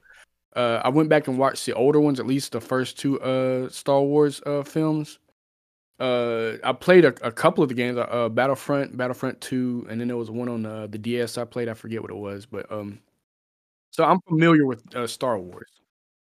Uh, but my probably my favorite series is probably that animated, uh, not uh, Genndy Tartakovsky's uh, Clone Wars, but uh, the one that was on Cartoon Network for a long time. And I'm glad we got to see, uh, you know, they they're kind of finishing off that arc, and then you have uh, what is it, Bad Batch, two. Yeah, and Rebels. But, um, yeah. yeah. there's a bunch of shit. Honestly, there's so much uh, Star Wars. So they're eating now. It, it, well, in terms of quality, I don't know if you're eating, but I'll say there's a lot of Star Wars media. But uh, Tales of the Jedi really stuck out because you know they're giving these uh, backstories or fleshing out these characters that we mm. got to see a little of, and I just love whenever they're fleshing out the world because the world building in uh, Star Wars, like it or not, is like is is it, it's just fucking big. It's huge. I don't even know what you know. Yeah, we. it's just a yeah. large scale. I don't even like. I'm. We've I'm not at a loss for words. Yeah, we've yeah. not seen all of it still. Yeah, it, it's it, it's crazy. I say all that to say this. So by my list, you see, I'm a big fan of story. I'm a big fan of music. A big fan of animation in these shows, and lore and world building. So what is my number one? Here we go. Can we get much higher? That's right, One Piece. The One Piece is real. Uh, I gotta what? say that. Yeah, One Piece. What? Didn't you just pick this up? I just picked it up. Wow. Well, I, I didn't just pick it up. I picked it up, dropped it because it was like you know, One Piece is like it's overwhelming now. Yeah. So you got to pick it up. At least for me, I got to pick it up, drop it, pick it back up, and drop it. So I'm I'm at Water Seven, Enies Lobby, around there. Uh, I love what I see. And I, I, have had the Wano arc spoiled for me, Dress Dressrosa spoiled for me on Twitter. This was another anime. Like I know pretty much everything out there is to know about One Piece. Like not obviously, I can't go into you know detail about the lore, the characters and stuff, but I know the uh, the timeline basically because mm-hmm. I've had it spoiled for me on Twitter. There's been a bunch of shit that has been spoiled for me on Twitter. So I, I know of One Piece. I, I love the animation, at least this style, because uh, like the earlier stuff of One Piece, I did not like. Uh, Didn't it start in the nineties? 99. 99. Yeah, so this really earlier than very, that, there was an OVA. It's very daunting. Um, uh, I think we were both on the same boat. We just didn't want to pick it up because it's overwhelming amount of episodes, and um, I've only heard good things about it, but I'm afraid to start it, and um, I'm afraid of all the filler because I hear a lot of fillers in the show. Here's the thing, though, you you must got the wrong. Show. I think you're thinking of Naruto and Boruto.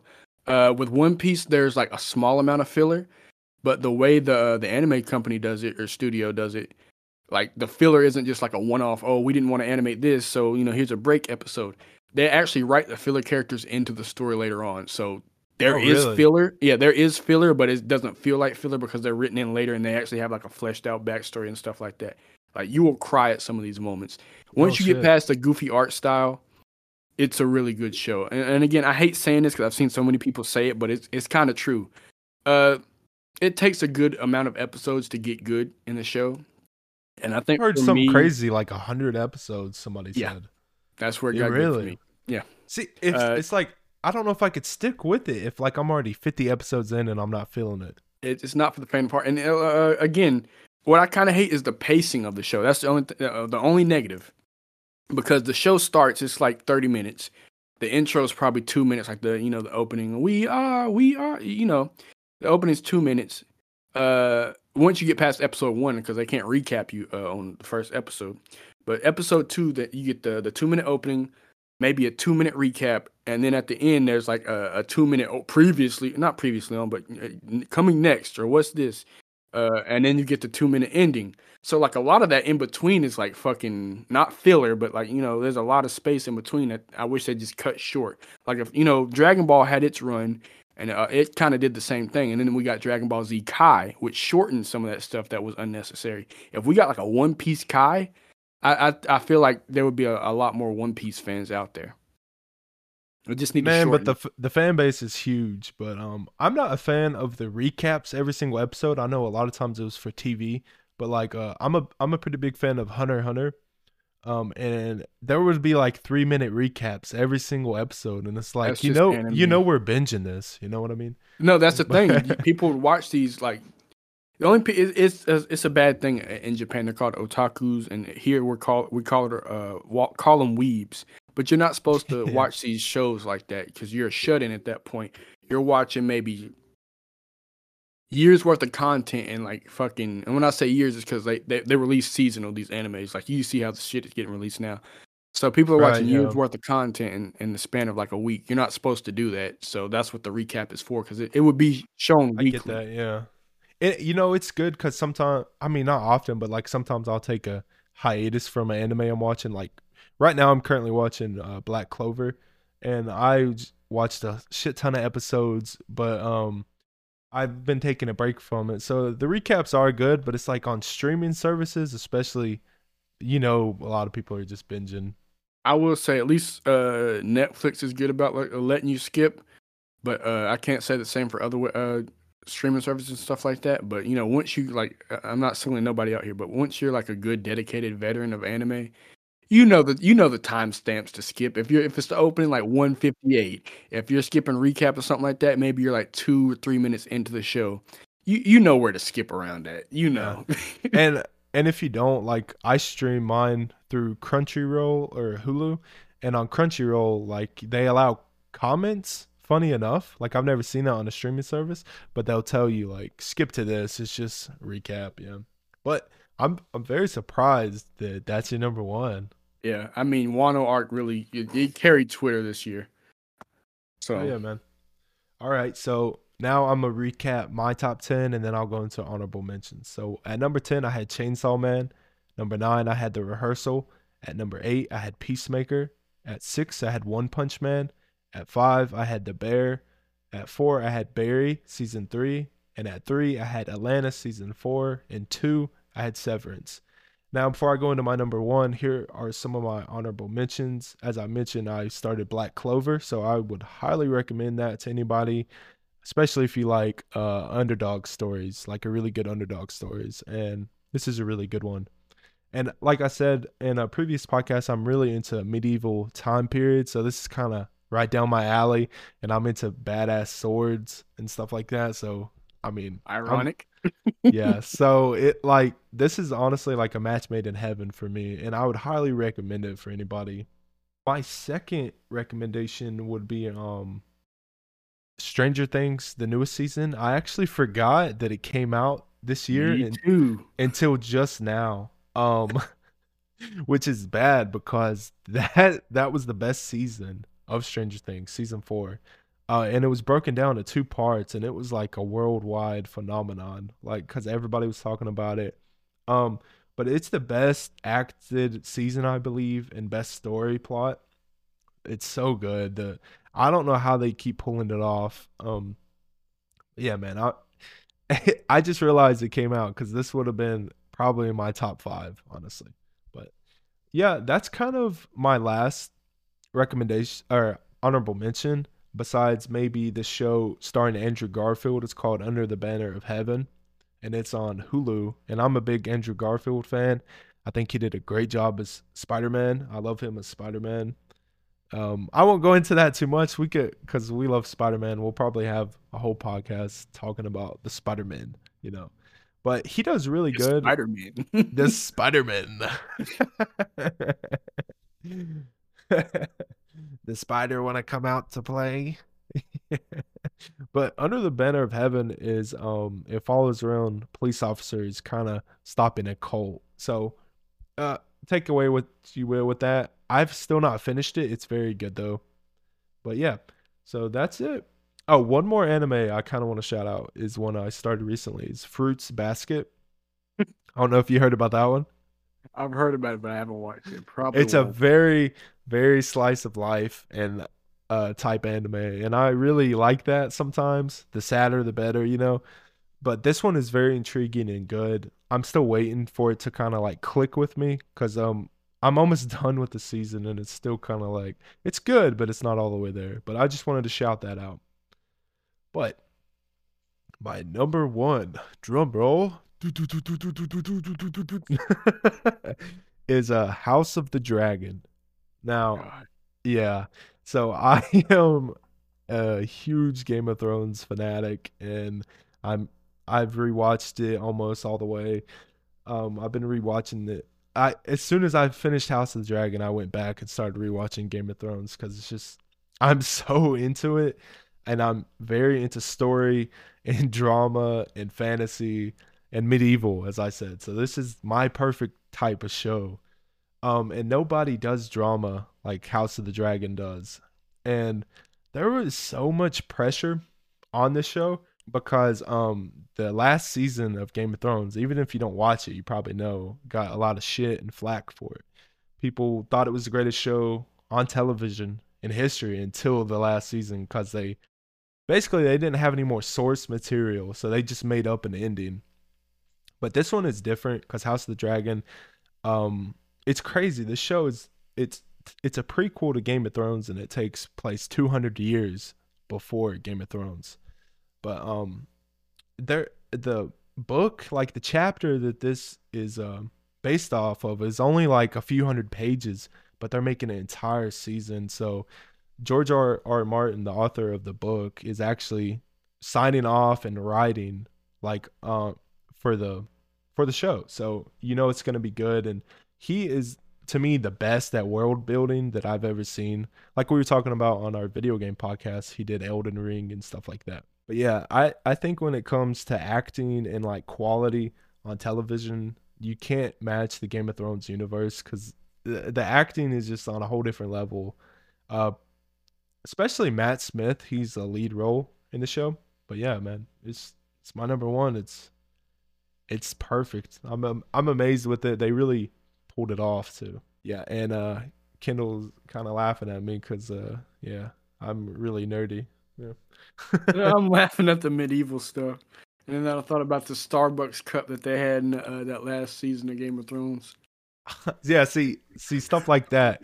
Uh, it was a phenomenon, and um, I didn't watch it when it came out. it was just recently, uh, the past few years I binge watched it, and I just been obsessed with that world, and I can't get enough, man. It, there's no show like it, like something crazy what happened, either disgusting or vile that you would just never see on anything else. It's just, it's so out there, but I said vile. I, it is like so in this. There's a lot to do this uh first season of House of the Dragon for um birthing. There's a lot of fucked up birthing scenes, and like it has to do with that being a woman and stuff like that. So, but um, there is no like holding your hand in this universe. You're just gonna see it. Yeah. So, but the, uh, it's cool because House of the Dragon won the Golden Globe for best uh, drama series, which was a huge, huge win because they won over Better Call Saul, which is crazy. Um. Oh man, the yeah. memes. yeah, but uh, that is a show that I've still not seen the last season of because it's not on Netflix yet. But I'm a huge Breaking Bad and Better Call Saul fan.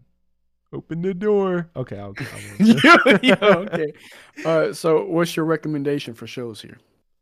Yeah, so uh, for people that don't know, we're doing this thing on each podcast where we recommend each other something from the topic we're talking about. And today is TV shows and movies. And we always recommend each other stuff, but we don't watch it. So with this podcast, it's a mandatory thing. If we recommend it to you, you have to watch it or whatever it is. Within and, reason. Um, yeah, and then we're gonna discuss it later on and say what we liked and didn't like about it. So I went easy. Okay, I didn't do something wild. I like swear, you. God, if it's Game of Thrones or something, bro. yeah, all eight seasons. I'm telling you now, I'm not. no, it's mandatory, so you have to. No, no. So within reason. So I wouldn't recommend you that because that's a lot of hours. Each episode is over an hour long, basically. So my recommendation for you is The Bear, actually, on Hulu. Okay. I know you have Hulu, uh, and I think you would enjoy this show quite a bit. So I went easy on you. Well, and I recommend another one yeah. just because that was already in my watch list. So something fresh. Atlanta. No, I did. well, okay. Do you have uh, HBO? I have to check. I think it came with my uh, cable subscription. Okay, so my recommendation besides the Bear, but I, that's my number one recommendation for you. Uh, my second one would be Peacemaker, actually, because we're really into superheroes and uh, DC's lost a lot of like followers because of their quality, but this is like return to form and some of the best DC I've ever seen, and it's up there in conversation for one of the best superhero shows I've seen too. So I would highly recommend this to you. So you better you better watch it. All right. Um.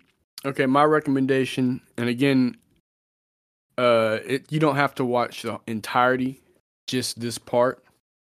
But I recommend JoJo's Bizarre Adventure. Okay. Part six, Stone Ocean on Netflix. Again, if you want to, there's like you really don't have to watch like all the Why? seasons to understand because they kind of recap everything. And because it was on Netflix, they kind of they had to you know get people up to speed anyway in case you didn't watch the other seasons. Mm-hmm. But uh, again, it's not that they take place in their own universe. Uh, between seasons, but like you know, some char- most characters don't come back. Uh, Jotaro being an exception, but you you'll understand when you watch it. And if you do happen to like um this season and you do want to go back and watch, that's fine. Um, but if you don't want to watch that, uh, I guess Sonic Prime. Well, no, no, I'm gonna stick with your original because I'm actually glad you recommended that for me because I've always kind of wanted to watch it, but I, like I never would have unless you were doing this. So I'm glad you giving me that.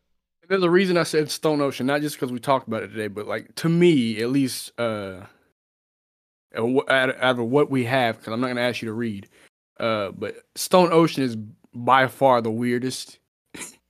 in Yeah. terms of like abilities and what the characters do. So it's the weirdest. If you can get used to that and you actually um uh, fuck around and like that, the first uh the first other five seasons shouldn't be no issue. Well, I mean, Part six is weird. obviously, I like the weird stuff. Look at all the stuff I recommend is pretty weird. So but this is bizarre. this is bizarre.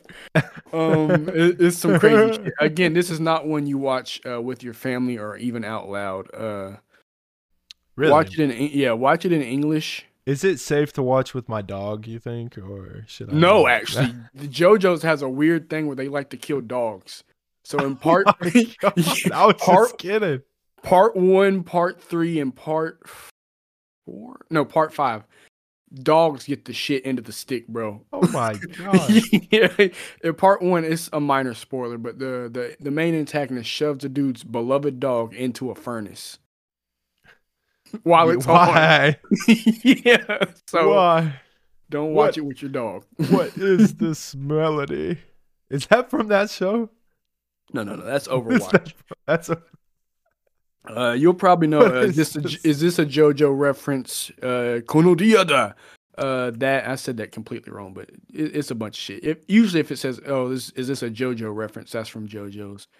Uh, The fans Alright. aren't. Yeah, the, the the fans aren't that original. Well, I I definitely check it out because you know I have to.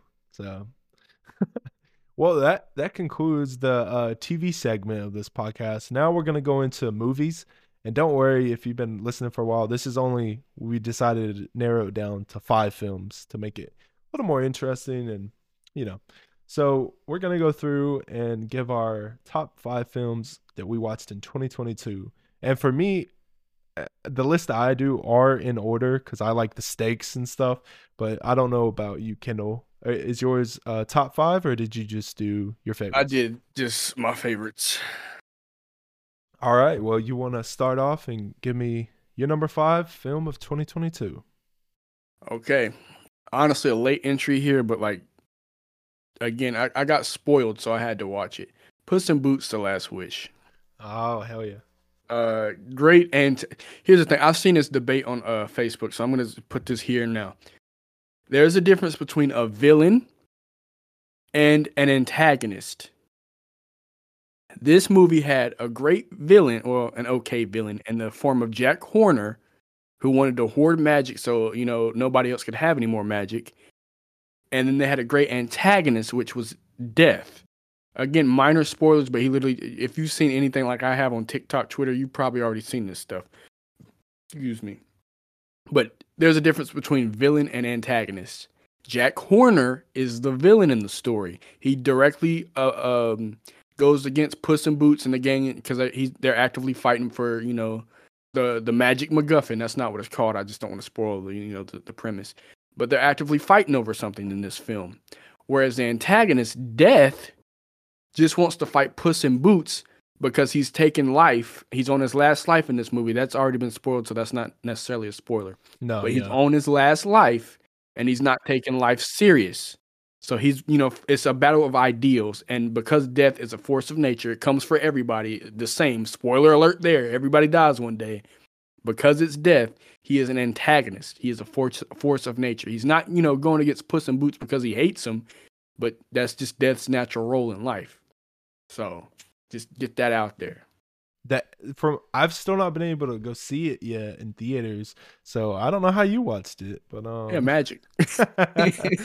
but yes, I plan on seeing this very soon, and everything I've seen from it has been awesome. Like the um animation style is just breathtaking.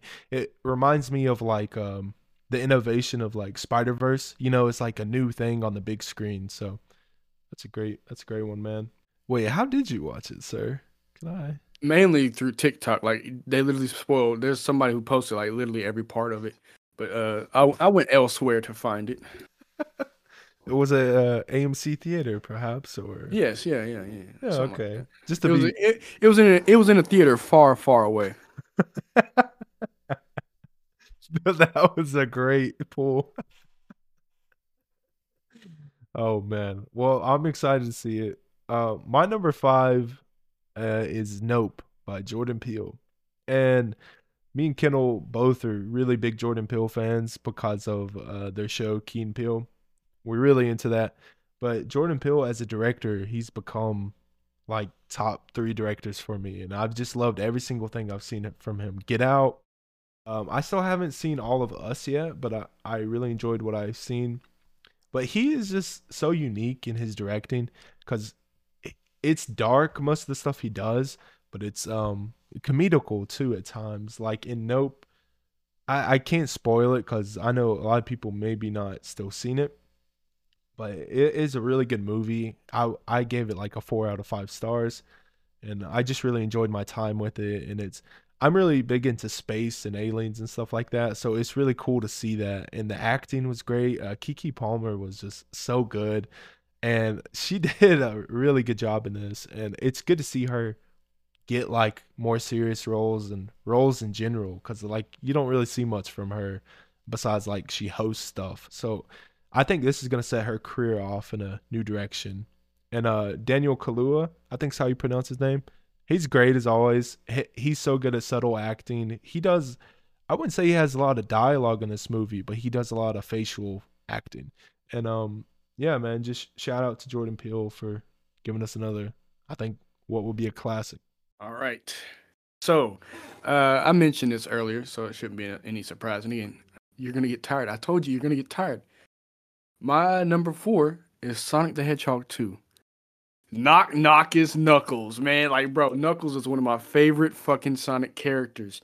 And they actually done his character right. Uh, this has been like a huge uh, problem in recent, you know, with the Sonic fan base. We didn't like the characterization in Boom uh, some of the modern games, uh, they fixed them in Frontiers. I'd say they fixed them because Ian Flynn is doing the writing this time around.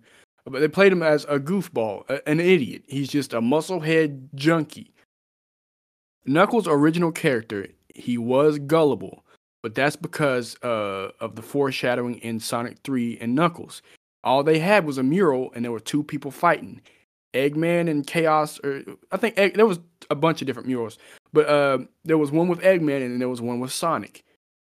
Looking at a mural, you're the last of your kind. You don't know who to believe. So when one crashes and uh, you know crashes and tells you, "Oh, this madman's chasing me," you're probably gonna believe the first one, the first guy first. So he did fall for Eggman's tricks, maybe a a, a number like three times. He's gullible, but he's not dumb. So they actually made his character um, it, it was weird in this movie because again, this was Eggman and Knuckles' first encounter, so you had to make him gullible again. That's literally how Eggman and Knuckles meet. That, that's set in stone. He's gonna be he's gonna fall for it for the first time. But once he learns of Eggman's tricks, he, he teams up with Sonic reluctantly. And that's you know that stays true to the source material. And they team. I'm spoiling the movie, but you should have seen it by now. I don't care. Um, yeah. Uh, so they team up and fight Doctor Eggman uh, you know, and we get we get to see Supersonic, the Chaos Emeralds. The the way they were done in here is a little weird, a little different.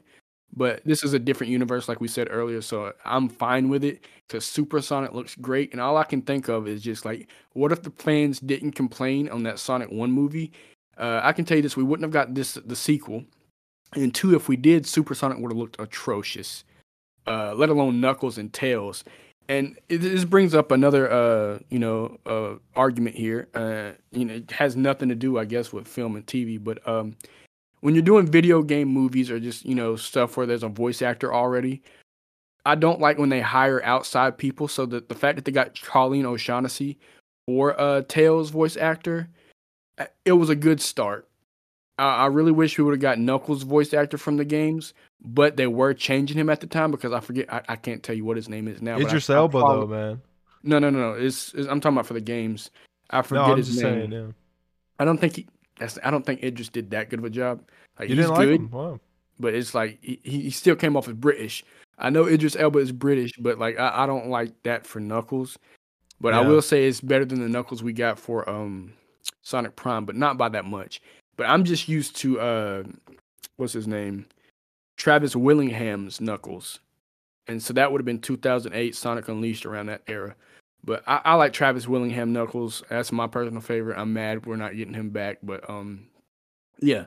Back to voice actors in video games. When they already have an established uh, voice actor, I really wish they would go with the established voice actor and not just hire the big name. Because now we get shit like fucking Chris Pratt Mario. as Mario. Yeah. So, yeah. I I kind of agree.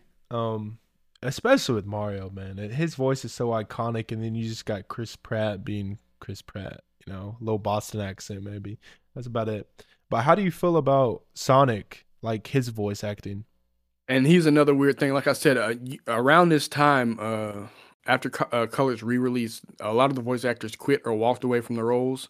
So, especially Sonic's voice actor Roger Craig Smith, because everybody fucking hated him, and they they voiced their opinion on that. And they were very vocal about that. I liked him. I understood it was poor direction and not his voice that you know was terrible. Um, but you know, I knew he was going to be replaced, and plus it's a movie, so the main character usually is going to get uh, erased.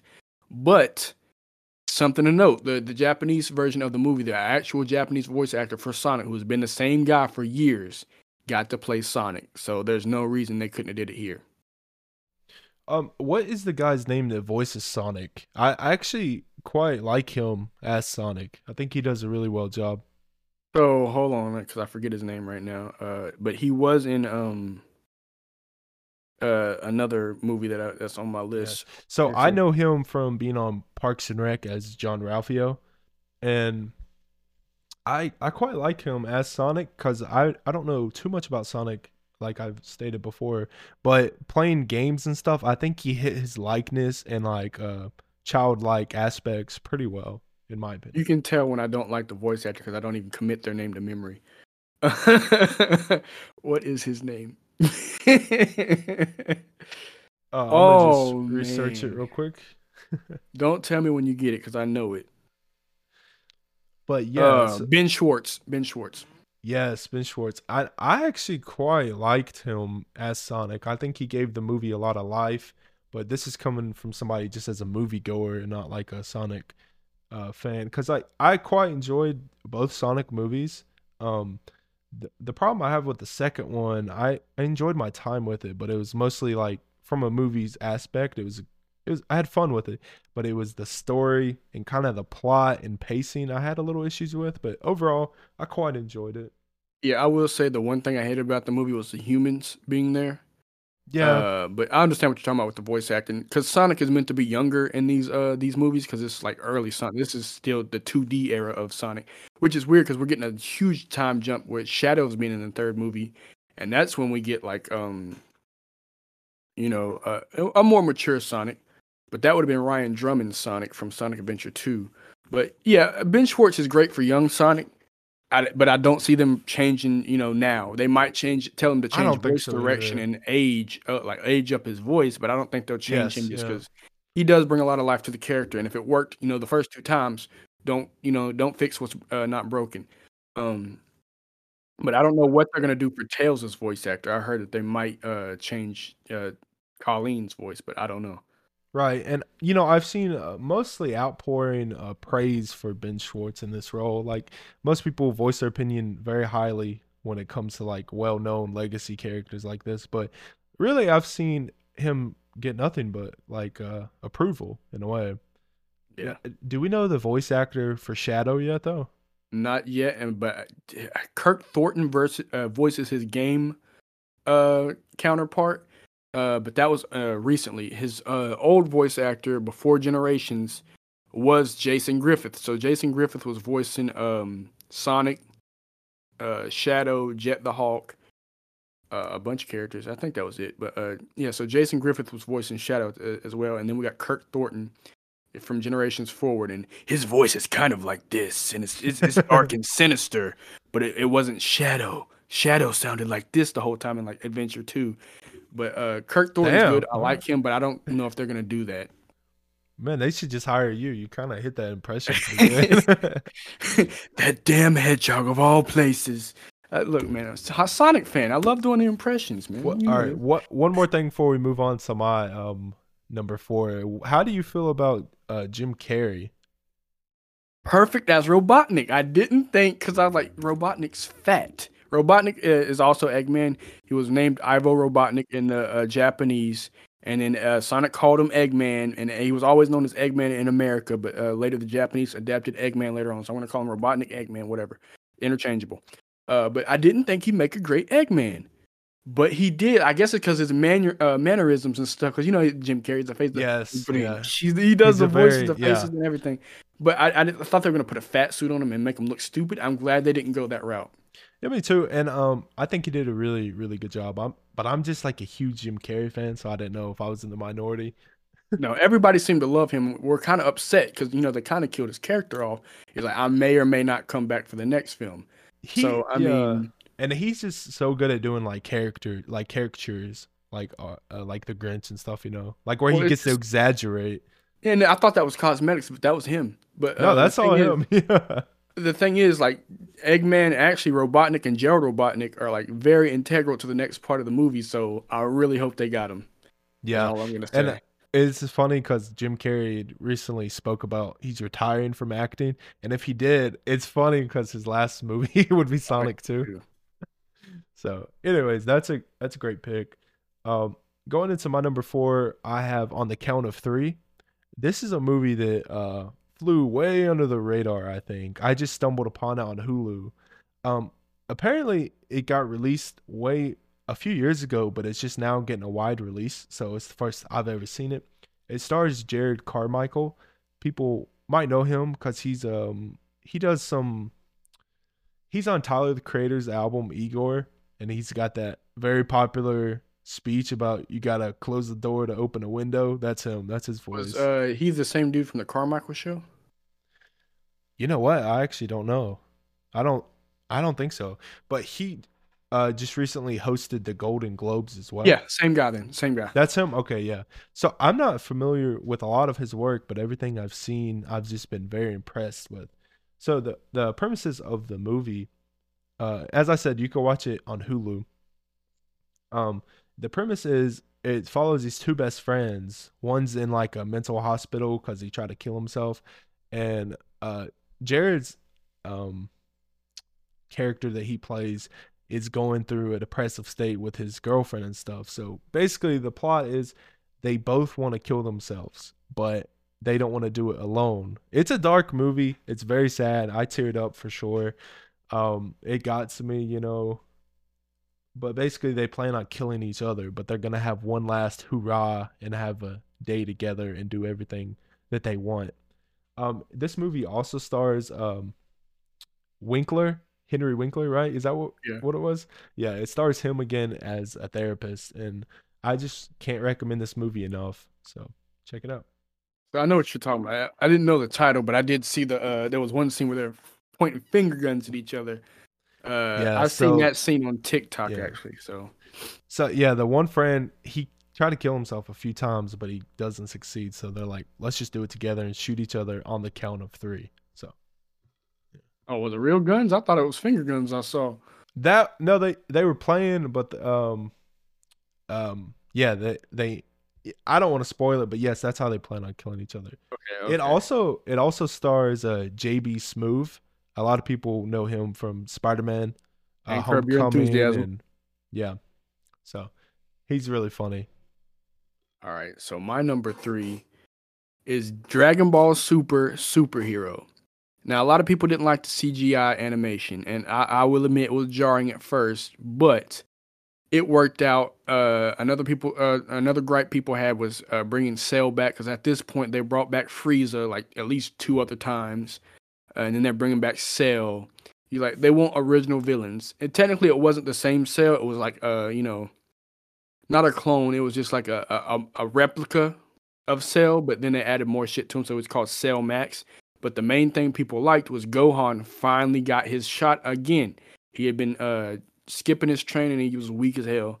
He finally got a new form that surpassed even Goku and uh, Vegeta, and I think Broly's too.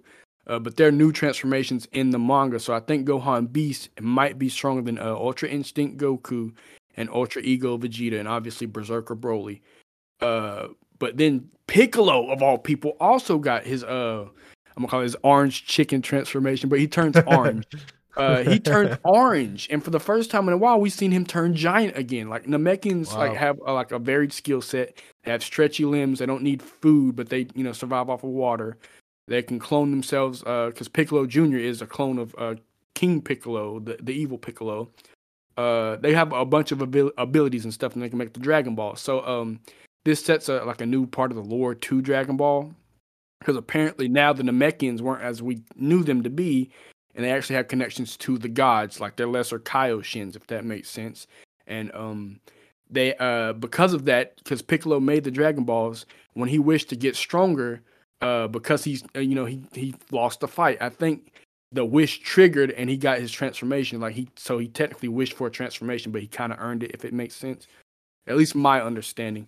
But we got two new forms from two people that we wanted to see for a long time, and they finally deserve it. It's just now we're waiting on Dragon Ball Super, the anime, to come back and you know put things in the canon and you know what goes here, what goes there, type deal. But you know, as far as I know, these transformations are canon, and they're the strongest forms right now. Now, obviously, Beast Gohan is stronger than Orange Piccolo, but now these uh, fighters are back on a level with Goku and Vegeta, and it's not just a Goku Vegeta show.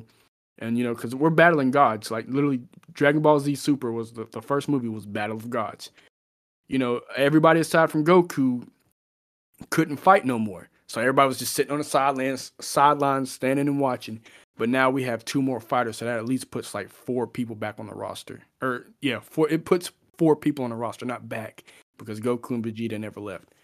But yeah, made a lot of fans happy despite the CGI. Yeah, man, the the that movie did very well in theaters. So, um, anime movies have really been doing well the last few years, and fans have been showing up. I've still not seen it though. I've never been like that into Dragon Ball. Eren Yeager.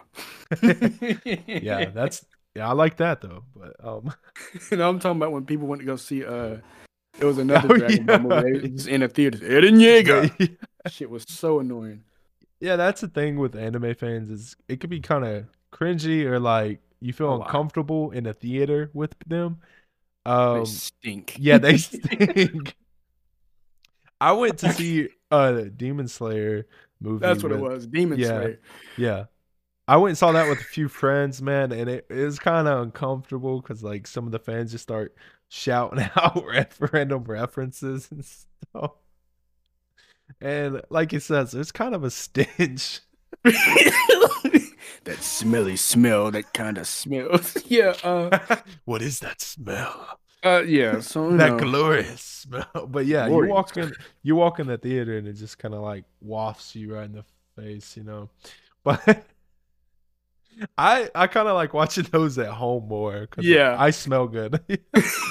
yeah. I shower daily, so yeah, that's why I say. I, I wait for those to hit the streaming services. Uh, yeah, I would love to show out for the theatrical releases, but um, it's just you know I, I I'm I'm not a big movie theater person, uh, especially after COVID. I yeah, uh, and we're different in that way because like I I that's one of my favorite things to do is go to the movie theater ever since I was a kid. But yeah, I I those movies though I'll wait till they come out after my experience. But Me, right. I just like to own the physical. I think that's more what it comes down to. Uh, get what it comes down to for me. I like to touch and feel and smell the disc, the the uh, the manual, not the manuals because it's not a game, but you know the extra little paper pamphlets that come in there. I like touching the disc. Yeah, I love those. I'm a too. collector. I'm and, a um, collector. Um, speaking of that, like you know how it's kind of going away though. It's sad, like in the video game world, especially. You don't really get the cool uh, booklets anymore with like you know pictures and like GTA would give you the map and stuff like yep. that. So it's like that's sad. We're, and they're still yep. charging you full price. yes, and I think it's the worst with Switch because you get this big case and then it's at the bottom it's just this tiny little game cartridge. But sorry, getting off topic. Uh, going back to my list at number three, I have Banshees of Inisherin. Now, Kendall's looking at me really wild because he has no idea about this movie. But um, I'm very into um slow burn stories. Uh, a lot of people, it's not for a lot of people. This movie is slow, very very slow. It follows two best friends in um Ireland, I want to say. It, yeah, Ireland. And it stars Colin Farrell, uh, Brendan Gleeson, and also Barry Kogan. I think Keoghan is how you pronounce his name. Now, most people probably know Colin because he was also in a great movie this year as the Penguin. He was in the Batman. man, I I can't say enough about Colin. Man, he's one of my favorite actors. Yeah, the Batman. You know, and uh, Barry is um a small actor. That's I mean, he's not a small actor. He's a very impressive actor, and he's on the come up. Um, people might know him because he's also in the Batman as the new Joker. Yeah, that's him. And also, he's in a very acclaimed limited series, Chernobyl. And and he's in the Eternals. So he is on the come up and he just his subtle acting again. I'm really into that kind of stuff and the the movie is following two best friends in Ireland like I said, but they come at a fault and uh one of them don't want to be best friends with the other. I won't spoil anything, but it goes so far as he just keeps calling him boring. You're a bo- boring person, and he's like, if you keep talking to me, I'm gonna cut my fingers off each day, and he does exactly that. So yeah, he fucking cuts his finger off, and he's like, each time, each day you talk to me, there goes a finger. So yeah, let me see your digits, man.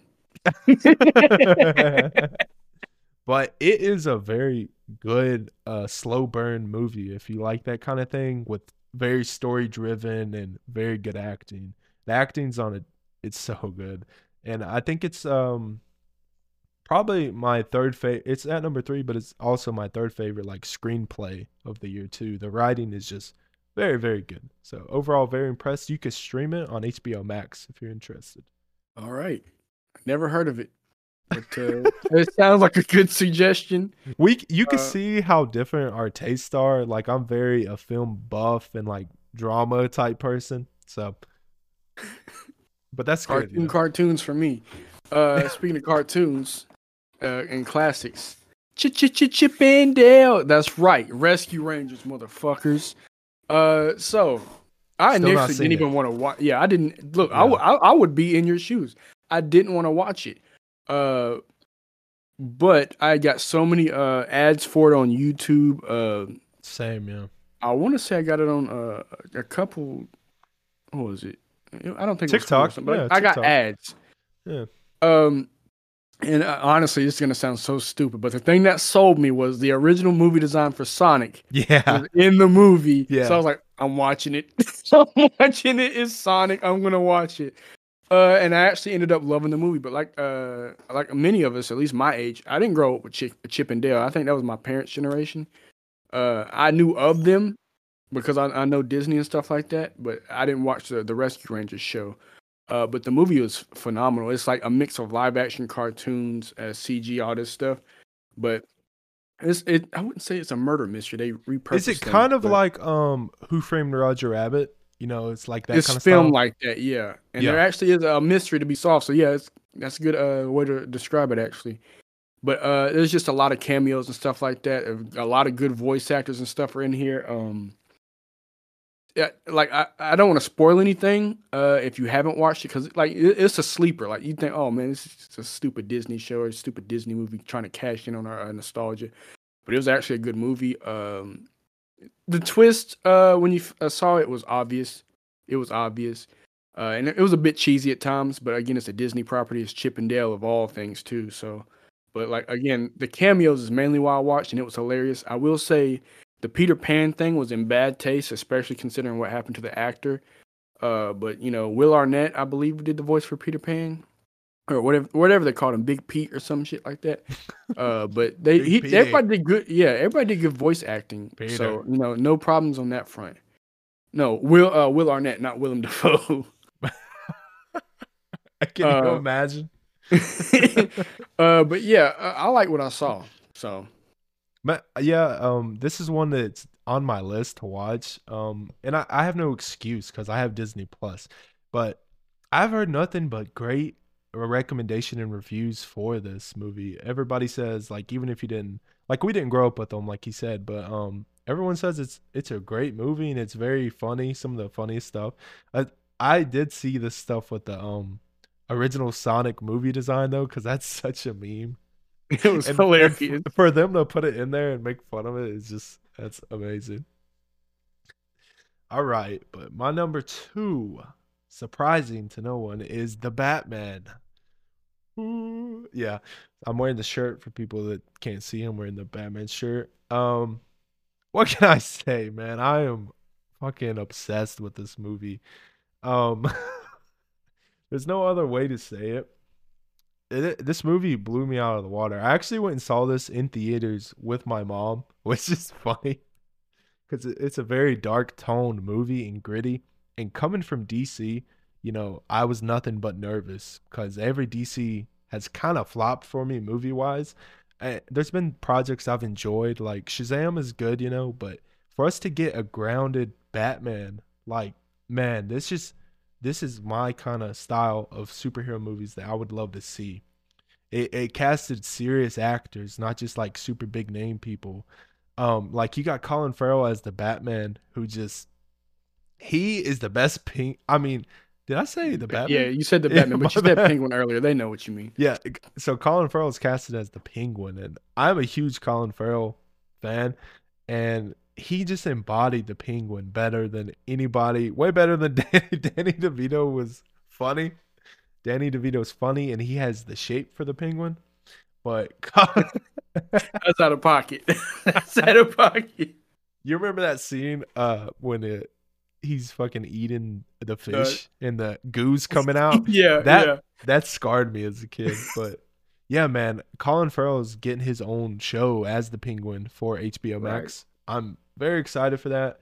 Uh, Matt Reeves directed this and he blew it out of the water. I wish more superhero films was grounded like this because you see the rave it's getting it's for a damn good reason. Like, just imagine if we got more grounded movies for superheroes. Like, if we got a gritty ass Spider Man movie like this, oh my god, it'd be over, bro. It, it, now, yes, it won't work for everybody.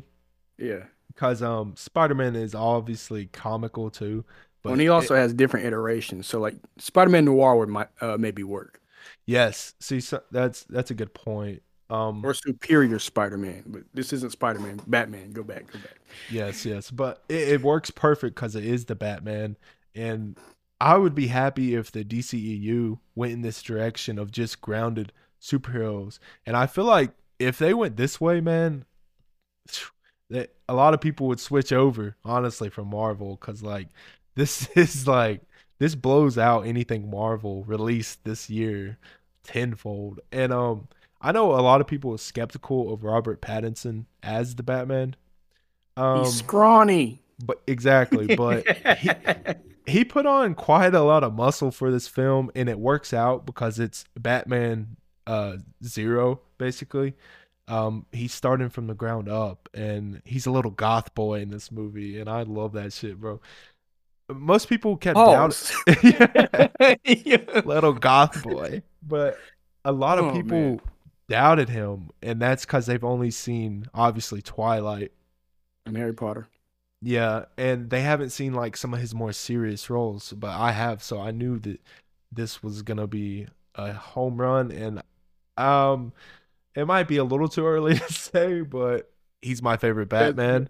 yep. Uh, Robert Pattinson is my favorite Batman. Um, I'm also a huge fan of Paul Dano. Um, a lot of people might know him from Prisoners, and he's in another big movie this year directed by Steven Spielberg, The Fabelmans. Um, he, so Paul Dano plays the Riddler, and I love this take on the Riddler. Tell me this, Batman. yeah, this take on the Riddler. Um, he's basically like a serial killer, like vibes they gave him. What's this? What's the serial killer? Jeffrey Dahmer. No, no, no. What's the one where he did the Zodiac killer. Zodiac. Yeah. So there's a Zodiac movie they kind of based his look off of, but it works so good in this world, and this is my favorite adaptation we've seen of Gotham City, because I love the Christian Bale Batman's, and I love him as Batman, but the Gotham City kind of never felt like it did in the animated shows or in the comics even. So Matt Reeves really brought Gotham City to light, I feel like, and I just I can't wait for the sequels coming out, and yeah. Oh, also, that, I I really loved right. Andy Serkis too in this as uh, Alfred. but yeah, Andy Serkis is a really good actor, and I liked him, and uh, Jeffrey Wright too, as um James Gordon did great, and I can't recommend this movie enough. Yeah. If you're not into superhero movies and you just like serious shit, just watch this movie. It's amazing. Well, you mentioned the animated uh, Batman. Uh, what would you relate it to? I don't know. Like, you know, in the animation, it might be easier to show like the crime and stuff of the city. And we got aspects of that in other Batman movies, but this feels like a lived in world and you can really feel the ruin of Gotham City and like the darkness, the way they shot stuff. This is one of the best shots shot movies of the entire year. Like there's a scene where he's coming through a tunnel uh and he, he's so menacing. This is the most menacing Batman. He he's like more of the Arkham series games, you know, everybody's fucking terrified of him and they really show that on screen. Um but yeah, the scene he's coming through a tunnel and it's complete dark, but then gunshots go off and that's what lights the scene. Um, and that was all practical, no CGI. They did it with actual, um, what you call it, like flares or something. But yeah. Well, I asked that question uh, because, like, what I've seen, I didn't see the movie, but from what I've seen and people's ana- uh, analysis, people's analysis, uh, a lot of people related it to the 2003 uh, the Batman series from uh, it was on CW okay. Kids. Uh, and that Batman was a younger Batman, but it wasn't year one Batman type shit. Uh, but he was like a younger Batman. He did get a Robin, but um, that was like later on in the series. But his rogues, his rogues gallery and um Gotham, like you said, were very fleshed out. Yes. Excuse me. Uh, but they they managed to capture the tone of Gotham. The characters were great, and that Batman, you could see he was learning with every fight, but he was like a younger Batman. And it's not so much um, uh, and this guy just passed Kevin Conroy. Uh, yeah, yeah. Oh, it wasn't Kevin yes. Conroy's Batman, and it wasn't uh Young Justice's. I know Kevin Conroy still voiced him, but you know Young Justice is Batman, and the Justice League Batman is a different Batman than the you know the Batman series, uh, Batman but it was like his in his own universe. Um, but he was still young and learning, and it was more about the uh, you know him juggling, you know, being Bruce Wayne, him juggling, uh, you know, being a mentor to people, and you know, dealing with the villains every week. Uh, there wasn't a lot of Arkham stuff back then uh, in that show. No, but so but there was like a lot of cameos and stuff from like it, it really. Um, I think that was my favorite iteration of the animated Joker because he was a crazy jester. He was like exactly what I think the Joker is. But um, it was just basically like to me that was like my favorite series. But it was uh, I say all this to say this Batman seems like even coming from me, it seems like this is like going to be like a favorite soon. Not everybody likes him now, but he's being slept on. But like this Batman is like closer to like the source so material. Yeah, so uh, that's a good pull because I would kind of describe it as a good mix of Arkham uh games and then Batman Beyond. It gave me kind of those dark vibes too with Kevin Conroy. Um but yeah, I'm just a really fan of the grit that they pulled for this movie and I'm just I could talk about this movie forever. It's a 3-hour movie and I there it was originally a 4-hour I heard uh, Matt Reeves was talking about and I would have sat through that no problem like 3 times. So it's so good. Also, He's I think lying. it's no. It's also I think the best opener we've ever got to any Batman. It is you get to see it from the villain's perspective, which we got to see, you know, in uh The Dark Knight with Joker. But this is just like if you kind of like horror in a way, there's elements of that and man, I just love it. All right. So before I do my number 1, I'm to do my honorable mentions and run uh down the list. So number five, Puss in Boots: The Last Wish. With you know that was a late late entry, but you know credit where credit's due. Uh, then number four, we had Sonic the Hedgehog 2. Big fan, no bias there though. That was a great movie. Uh, even if you don't like Sonic or you don't know Sonic, you knew of the movie. Uh, so number three, Dragon Ball Super Superhero. Stupid and silly name. But if you're a fan of Dragon Ball, you're gonna love the transformations. You're gonna love what it does for the story. You're not gonna love the animation or the fact that Cell Max is back but it was a great movie with the pacing nonetheless, and we got to see Pan. So, and also I forgot Goten and Trunks aged. A lot of people had problems with that, but they finally aged in that movie. Uh, and then number two is Chip 'n Dale Rescue Rangers, with my honorable mentions being the Rise of the Teenage Mutant Ninja Turtles movie. So this was a new Netflix original uh, movie. Uh, well, not Netflix original, but Netflix has a streaming right, so it was a Netflix movie uh, of the rise of the t- uh, TMNT series. Everybody hated the art style initially, but like I don't know what happened in these last year, year and a half. Uh, but everybody suddenly loves this version now because it was more anime stylized. Not like the not the art direction, because the art direction was weird. I mean, it was creative and good, but it was like compared to like the 2003 Ninja Turtles, the 80s Turtles, the CGI Turtles from 2012, 2014, and then the Michael Bay Turtles, different look. But these characters, and they relied more on mystical arts and ninja skills. But these turtles are by far one of the best representations of the turtles, I think, because the whole dynamic is different. Here, you know, Leonardo is always the leader. Here, Raphael is the leader. Yeah. This takes place before the turtles actually get, you know, established. So they're still learning their training. And this version of Master Splinter doesn't actually train him. He's a not a failed, but he is um and a retired uh you know he's Bruce Lee in that universe. He's a retired um martial artist and he got turned into a rat by like mystic uh stuff. There's, so there's no ooze at least as far as I know because I'm still watching it myself because I was one of those people I don't like to what the hell is this? And uh it looks it looked different, but like looking at the uh, the choreography, the scenes and everything, the fighting is by far the best that I've seen in any iteration of uh the Turtles. And I love oh, the wow. 2003 fucking Ninja Turtles. That's I a take the right there. That's and even the 2007 movie Ninja Turtles, I keep forgetting about them. That was a slept on one too. The choreography mm-hmm. in 2007 was great, but this, The Rise of the TMNT, was greater.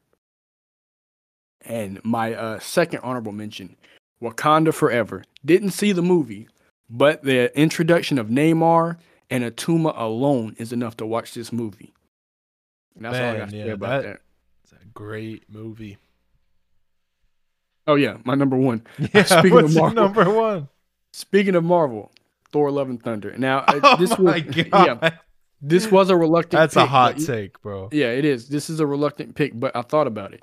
He was just uh joking Bashing on it yesterday, God yeah. Butcher, yeah, or Gorr. I didn't like Gore, Gorr yeah.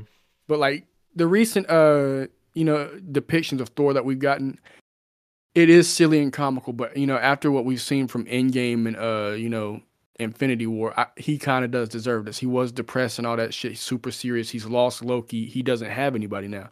So now I'm not going to spoil the movie, but he does get a companion at the end. And you see in the movie, they've uh, uh, showed this in the trailers.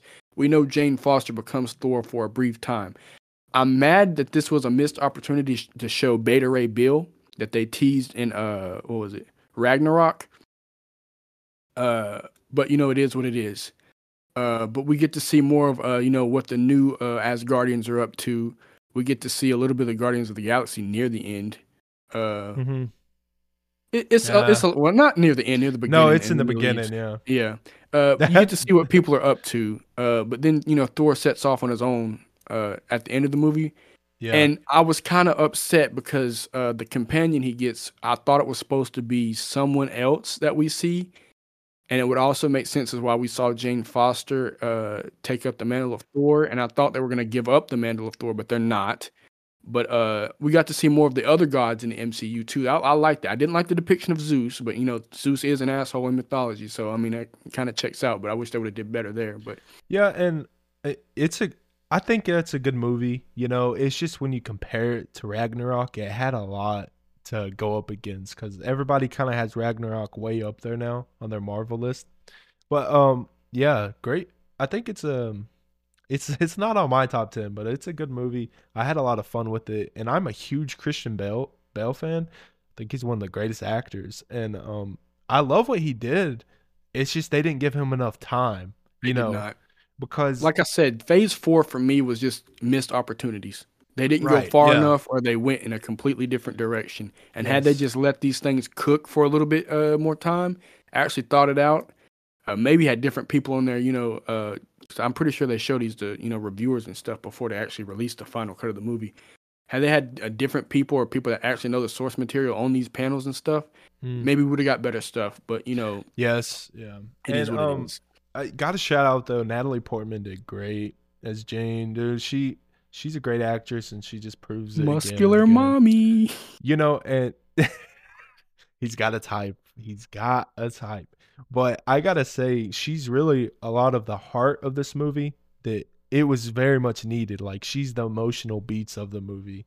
And um Chris Hemsworth is great as Thor, but my favorite, as many people's favorites of Thor, is the Infinity War Thor.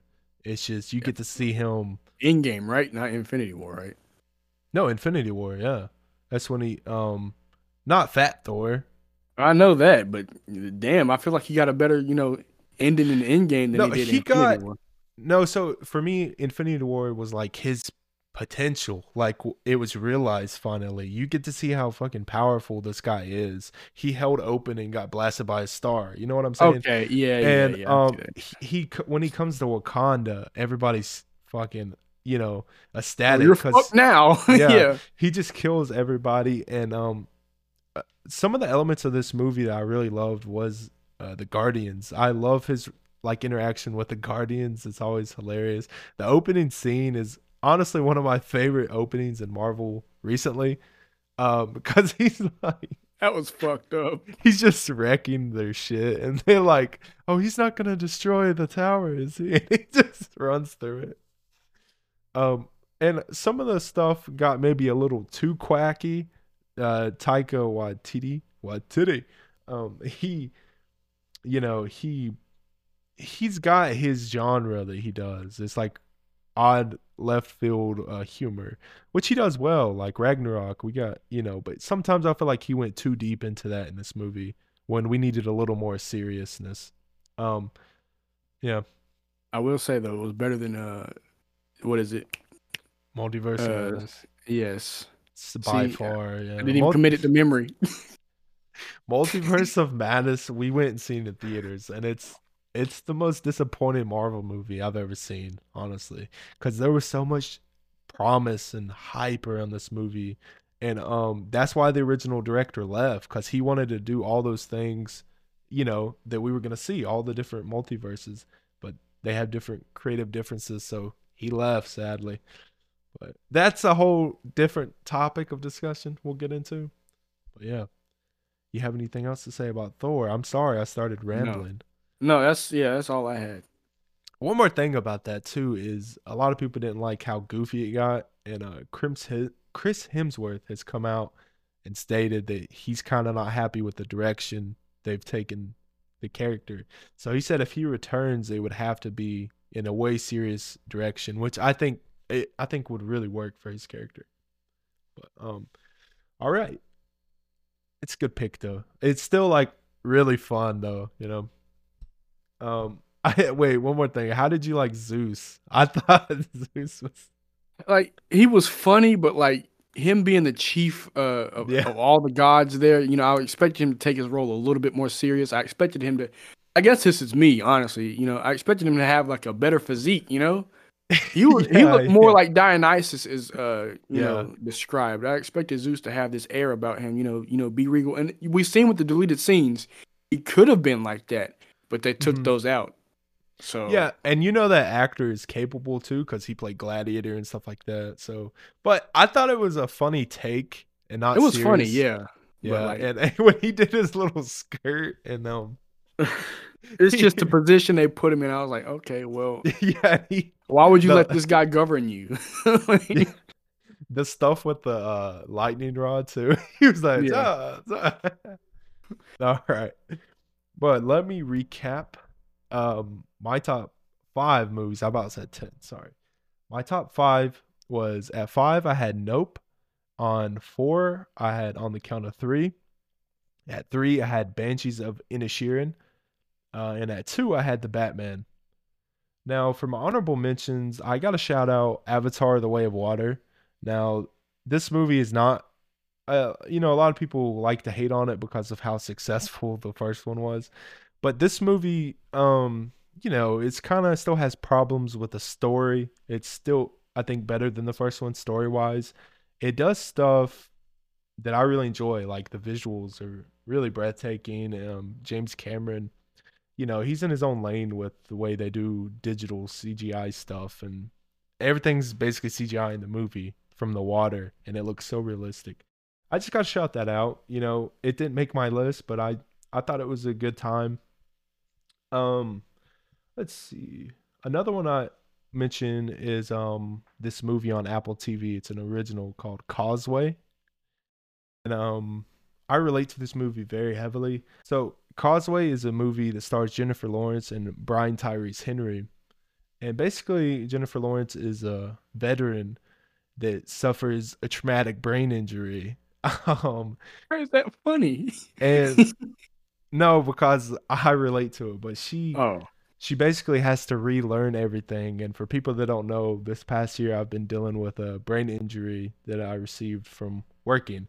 So I can relate to it very heavily. She's very anxious, heavy, and um, has to relearn her way. And she finds a friend in uh, Brian Tyree Henry, and he's he did one of my favorite performances all year. So got to shout that out. And I think the last one that I will give a shout out to is actually Bullet Train. Have you seen this? Man, it is it's hilarious. It's different from any Brad Pitt movie I've seen, and it's just a great time. Again, Brian Tyree Henry and Zazie Beetz was in there. Yeah, it, it's great to see them in a movie together, and he is he shows that he could be very comical too. You know, so um, yeah, man. It, I just had a great time with this. Tangerine and Lemon was definitely standouts. Uh, did you enjoy it? I didn't watch the movie uh, uh, uh Bullet Train. I just seen clips from TikTok. Well, if anybody's interested in watching it, it's on Netflix. But it's a it's a great time. It's very good, very different from anything that came out that year. It's one of the funniest ones. But yeah, one more. Elvis, not really a great movie, but I w- wanted to shout out Austin Butler's performance in that movie because, man, did he commit. Like, he was Elvis for that movie. So I just want to shout that out. But Tom Hanks was a fucking joke in that movie. Yeah. And Tom Hanks is like such an acclaimed, like great actor, but he took this character, a real life character, and went into a false direction with it. You know what I mean? So, my number one what? That's not a hot take. Everybody hates it's him. Not. It's just never thought you'd say fuck Tom Hanks. In that movie, I love Tom Hanks. I think he's a great actor. He's a little weird with like religion stuff, and he's kind of an odd person, but he's a great actor. Uh, but my number one is Everything Everywhere All at Once. Now, this movie, I don't, I don't know where to begin, man. This is not just the best movie of this year. This is the greatest movie I've seen in my entire life. Yes. I gotta I gotta intervene. Even better than Spider Man, because you went and seen that in theaters multiple times. Yeah, I mean, this is on a whole different level. This beats everything, trumps everything I've ever seen. Star Wars, uh, Spider Man, every single movie. Like this is just I don't know. I've never related to a movie more.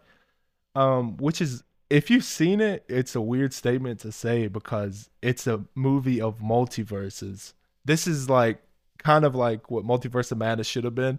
Like we go through all these different phases and and this is way better.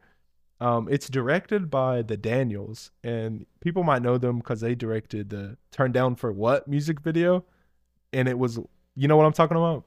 Yeah, that look that little because we've seen the trailer for every the movie. I'm not even gonna begin because I might miss something. I'm not gonna pronounce the title, but we've seen a trailer during Multiverse of Madness. I was like, that kind of looks familiar, like the yes, shooting yes. We was like, oh, so, that looks fucking dope, yeah.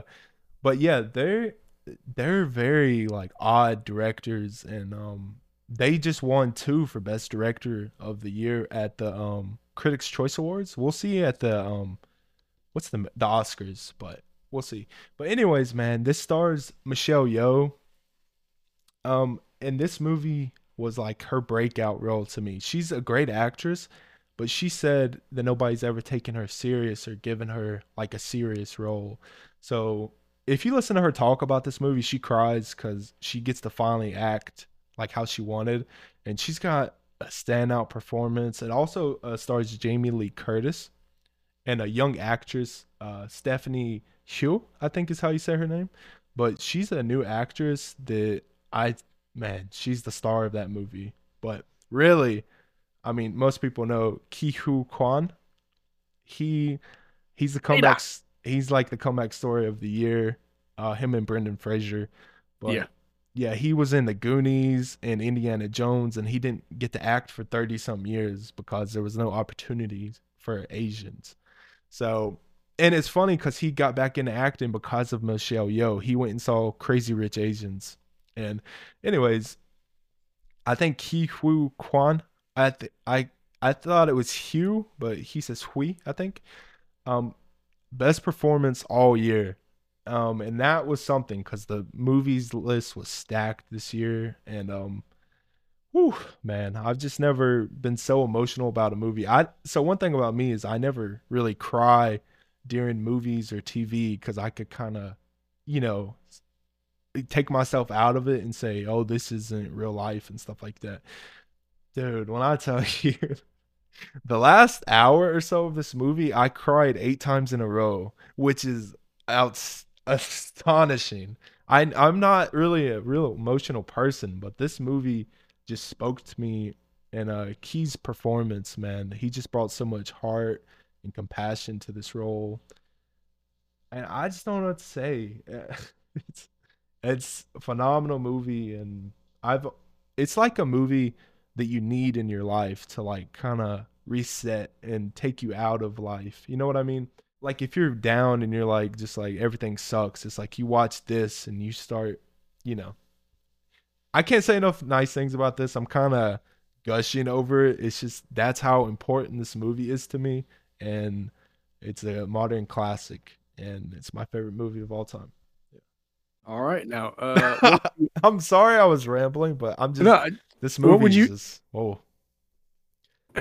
One know. more thing, they didn't they didn't have like a big budget for this movie because it is so wild, um, and it was like five people that did all the visual effects. Which, if you've seen this movie, you know how insane that is. And these people aren't like high class like um people that do visual effects. They're just like their friends that they got to do it and they learned as they were going. And the visual effects are something else in this movie. And yeah, man, it's, it's I will say beautiful movie. Better to have like a smaller team though, because you can, everybody can be on the same page. Mm-hmm. There's less stuff that gets lost through translation, and I don't mean translation as obviously you know literal being different languages, but I mean you know as you keep, you just like the telephone game. You keep saying one thing in you know in English, it gets diluted over time. So having a smaller team would probably be easier, but also difficult in terms of like the workload. But like, right, yeah, and it, play out, probably a smaller team would be better. Right, yeah, and they they was all really close while making this movie, and I gotta say it's great to see like Asian Americans get more opportunities and more serious roles, and because this follows like um a family, you know, of foreigners that come here, and it's just it's very beautiful. Well, on to the recommendations. You want me to recommend first, or yeah, I'll let you go first. Obviously, I'm just gonna recommend you the movie I just said, Everything Everywhere All at Once, because I feel now, like this is a movie everybody should watch at least once in their lifetime. Yeah. Now, is it on any streaming platforms, or is this like so? Yes, go out and get I, the disc. No, so it's on Showtime uh, this isn't for you. I have you covered, okay? But for people that have Showtime, it's on Showtime for streaming, and you can also rent it. I think on Apple TV and Amazon Prime. But for Kendall, I actually have the Blu-ray and um, digital disc for him to watch. Oh my uh, god! And if you know me, I don't really buy DVDs or movies anymore. But this is how important this movie is to me. I just wanted to see all of the bonus scenes and behind the scenes dialogue and stuff like that. There's commentary then, right? Yes, there's commentary. Okay. So Look, I'm not as big as a film buff as uh, Matthew here, but like as a kid, I used to just sit in the uh, the the special features. I'd watch the movie obviously one time, but then I'd immediately go to the uh, the special features and go to uh, and look at the commentary. Now, sometimes there would be commentary from the directors, you know, the people that wrote the movie, and then sometimes there would be commentary for the actors. I used to do this for like Spider Man, yeah, uh, Spider Man, smaller movies that. too. Um, you know, like uh, like Adam Sandler movies and stuff like that. If there was commentary, but like mainly animated stuff because I like to know how things worked. I, I, really want to get into animation and stuff like that. So I like the main thing I would do is go into yes. special features. I look up deleted way. scenes, the uh, how they made it, uh, the bonus shorts if there was bonus shorts, and then commentary. Yes, and um, I'm not recommending this to Kendall just because it's my favorite thing that I'm pushing onto him. I really think he will enjoy it because it is um, it's it's dramatic, but it's also the I think the funniest movie I watched all year. It's just so outrageously hilarious, and there's a lot of choreography that reminds me of Jackie Chan Like they're yeah, fighting. statement. Exactly, they're fighting with um like you know how Jackie is very Improv- uh, improvisational. Yeah. Improv, and he fi- he fights with his surroundings like ladders and chairs and stuff like that. And there's a scene in here um where Waymond Ke Huy Quan's uh character, he fights with a um a fanny pack and it's just like Jackie Chan, you know. So I really think you will enjoy this movie and you got to watch it now. I got the DVD. All right. Yeah, we already did TV show, so yeah. All right. Yeah. What is your recommendation for me, sir? So I honestly don't know what to recommend you because you already said uh, my my initial one was Chip 'n Dale Rescue Rangers, but you said that was in your list already. But so yeah, uh, I'll probably just recommend because you probably haven't uh, watched it at all either. Um, Netflix, uh, Rise of the Team, Rise of the TMNT, mm, the movie. Okay. It'll say it'll say the movie that'll differentiate from the, the series and the, uh, the, you know the movie. So that one, and you'll know it because it'll it'll have weird designs. Like you, it'll look like turtles you haven't seen before. Because like I said, these designs are out there. But I'm hoping once you see this movie, because uh, I watched it twice, I loved it that much. Oh, uh, okay. Once you see this movie, you understand what I mean about the choreography, uh, the design of the turtles, and even the writing. And like you said, you like Raphael the favorite, uh, the best. Yeah, he's, he's, my favorite. He, yeah, he's the leader this time around. Oh yeah, that's for me. I then. will say though, um, this movie, uh, they kind of make Leonardo obviously in every iteration, Leonardo becomes the leader anyway. Mm-hmm. Uh, some part uh, is time travel, so you know in the future he is the leader, but at, right now, as of now, uh, or when it takes place, Raphael is the leader. So you'll like that. Dude, I'm gonna love that. And um, yeah, I've been meaning to get back into Teenage Mutant Turtles again. I haven't really picked them up since um high school or something, but I'm excited because there's a lot of new material coming out with them. You know. Right. And it's on Netflix, right? Netflix. Netflix. I mean, it could be on Paramount Plus, but I remember it being uh, advertised specifically for Netflix. But Paramount owns uh, the Turtles, obviously, because it's Viacom uh, you can watch the series uh, if you if you love the movie that much. You can watch the series Rise of the TMNT on Paramount Plus or Netflix. I think Netflix still only has like a select uh, bit of episodes, whereas Paramount Plus has them all. Mm-hmm.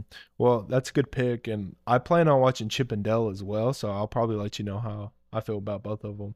And uh, just a reminder for everybody: with these recommendations we're giving each other, um, we're gonna be discussing them in a future episode. Uh, we don't really know when yet, but we got to have time to really digest what we suggest each other. And right. we're going to have discussions about it, like what we like and what we thought about it overall, you know. And also, if you have suggestions, and you know, we actually, you know, because we will, we will read, uh, you know, uh, your comments and stuff, uh, your emails and stuff like that. Uh, if you send us something, give us a bit of time because, like I said, we're gonna do the, or like he said, we're gonna do these in episodes. But like getting to you guys' recommendations, we'll either make like a separate episode totally just going over you guys' recommendations. Mm-hmm. Uh, but keep in mind, we'll get to them when we can.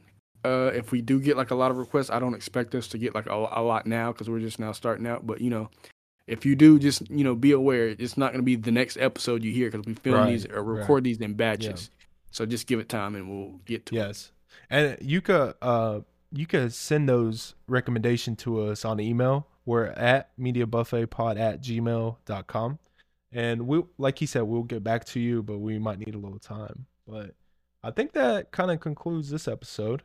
Yeah it was another long episode. Yeah so th- thank you everybody for listening. If you got this far and listened to us ramble especially me i rambled a lot this episode but um i'm very just passionate about movies and film. So yeah. yeah you got anything to say mr kendall uh, no, just uh, you know, thanks for watching. Thanks for putting up with our you know silly antics. Uh, spread the word. Share the podcast if you're listening. Uh, you know, we're we'll probably be on most uh, streaming platforms and stuff like that where you get your podcast. Mm-hmm. So you know, just just spread the word. It's very much appreciated. Yes. Leave a and review. It, yes, if you, that's a big thing for people that have podcasts. If you could leave us a review or a comment or like, it helps other people find us. And um, yeah, you could also watch us on YouTube at Media Buffet Pod, and all of our socials as well is at Media Buffet Pod. So thanks again for tuning in to this uh, very lengthy episode, and we'll catch you on the next one.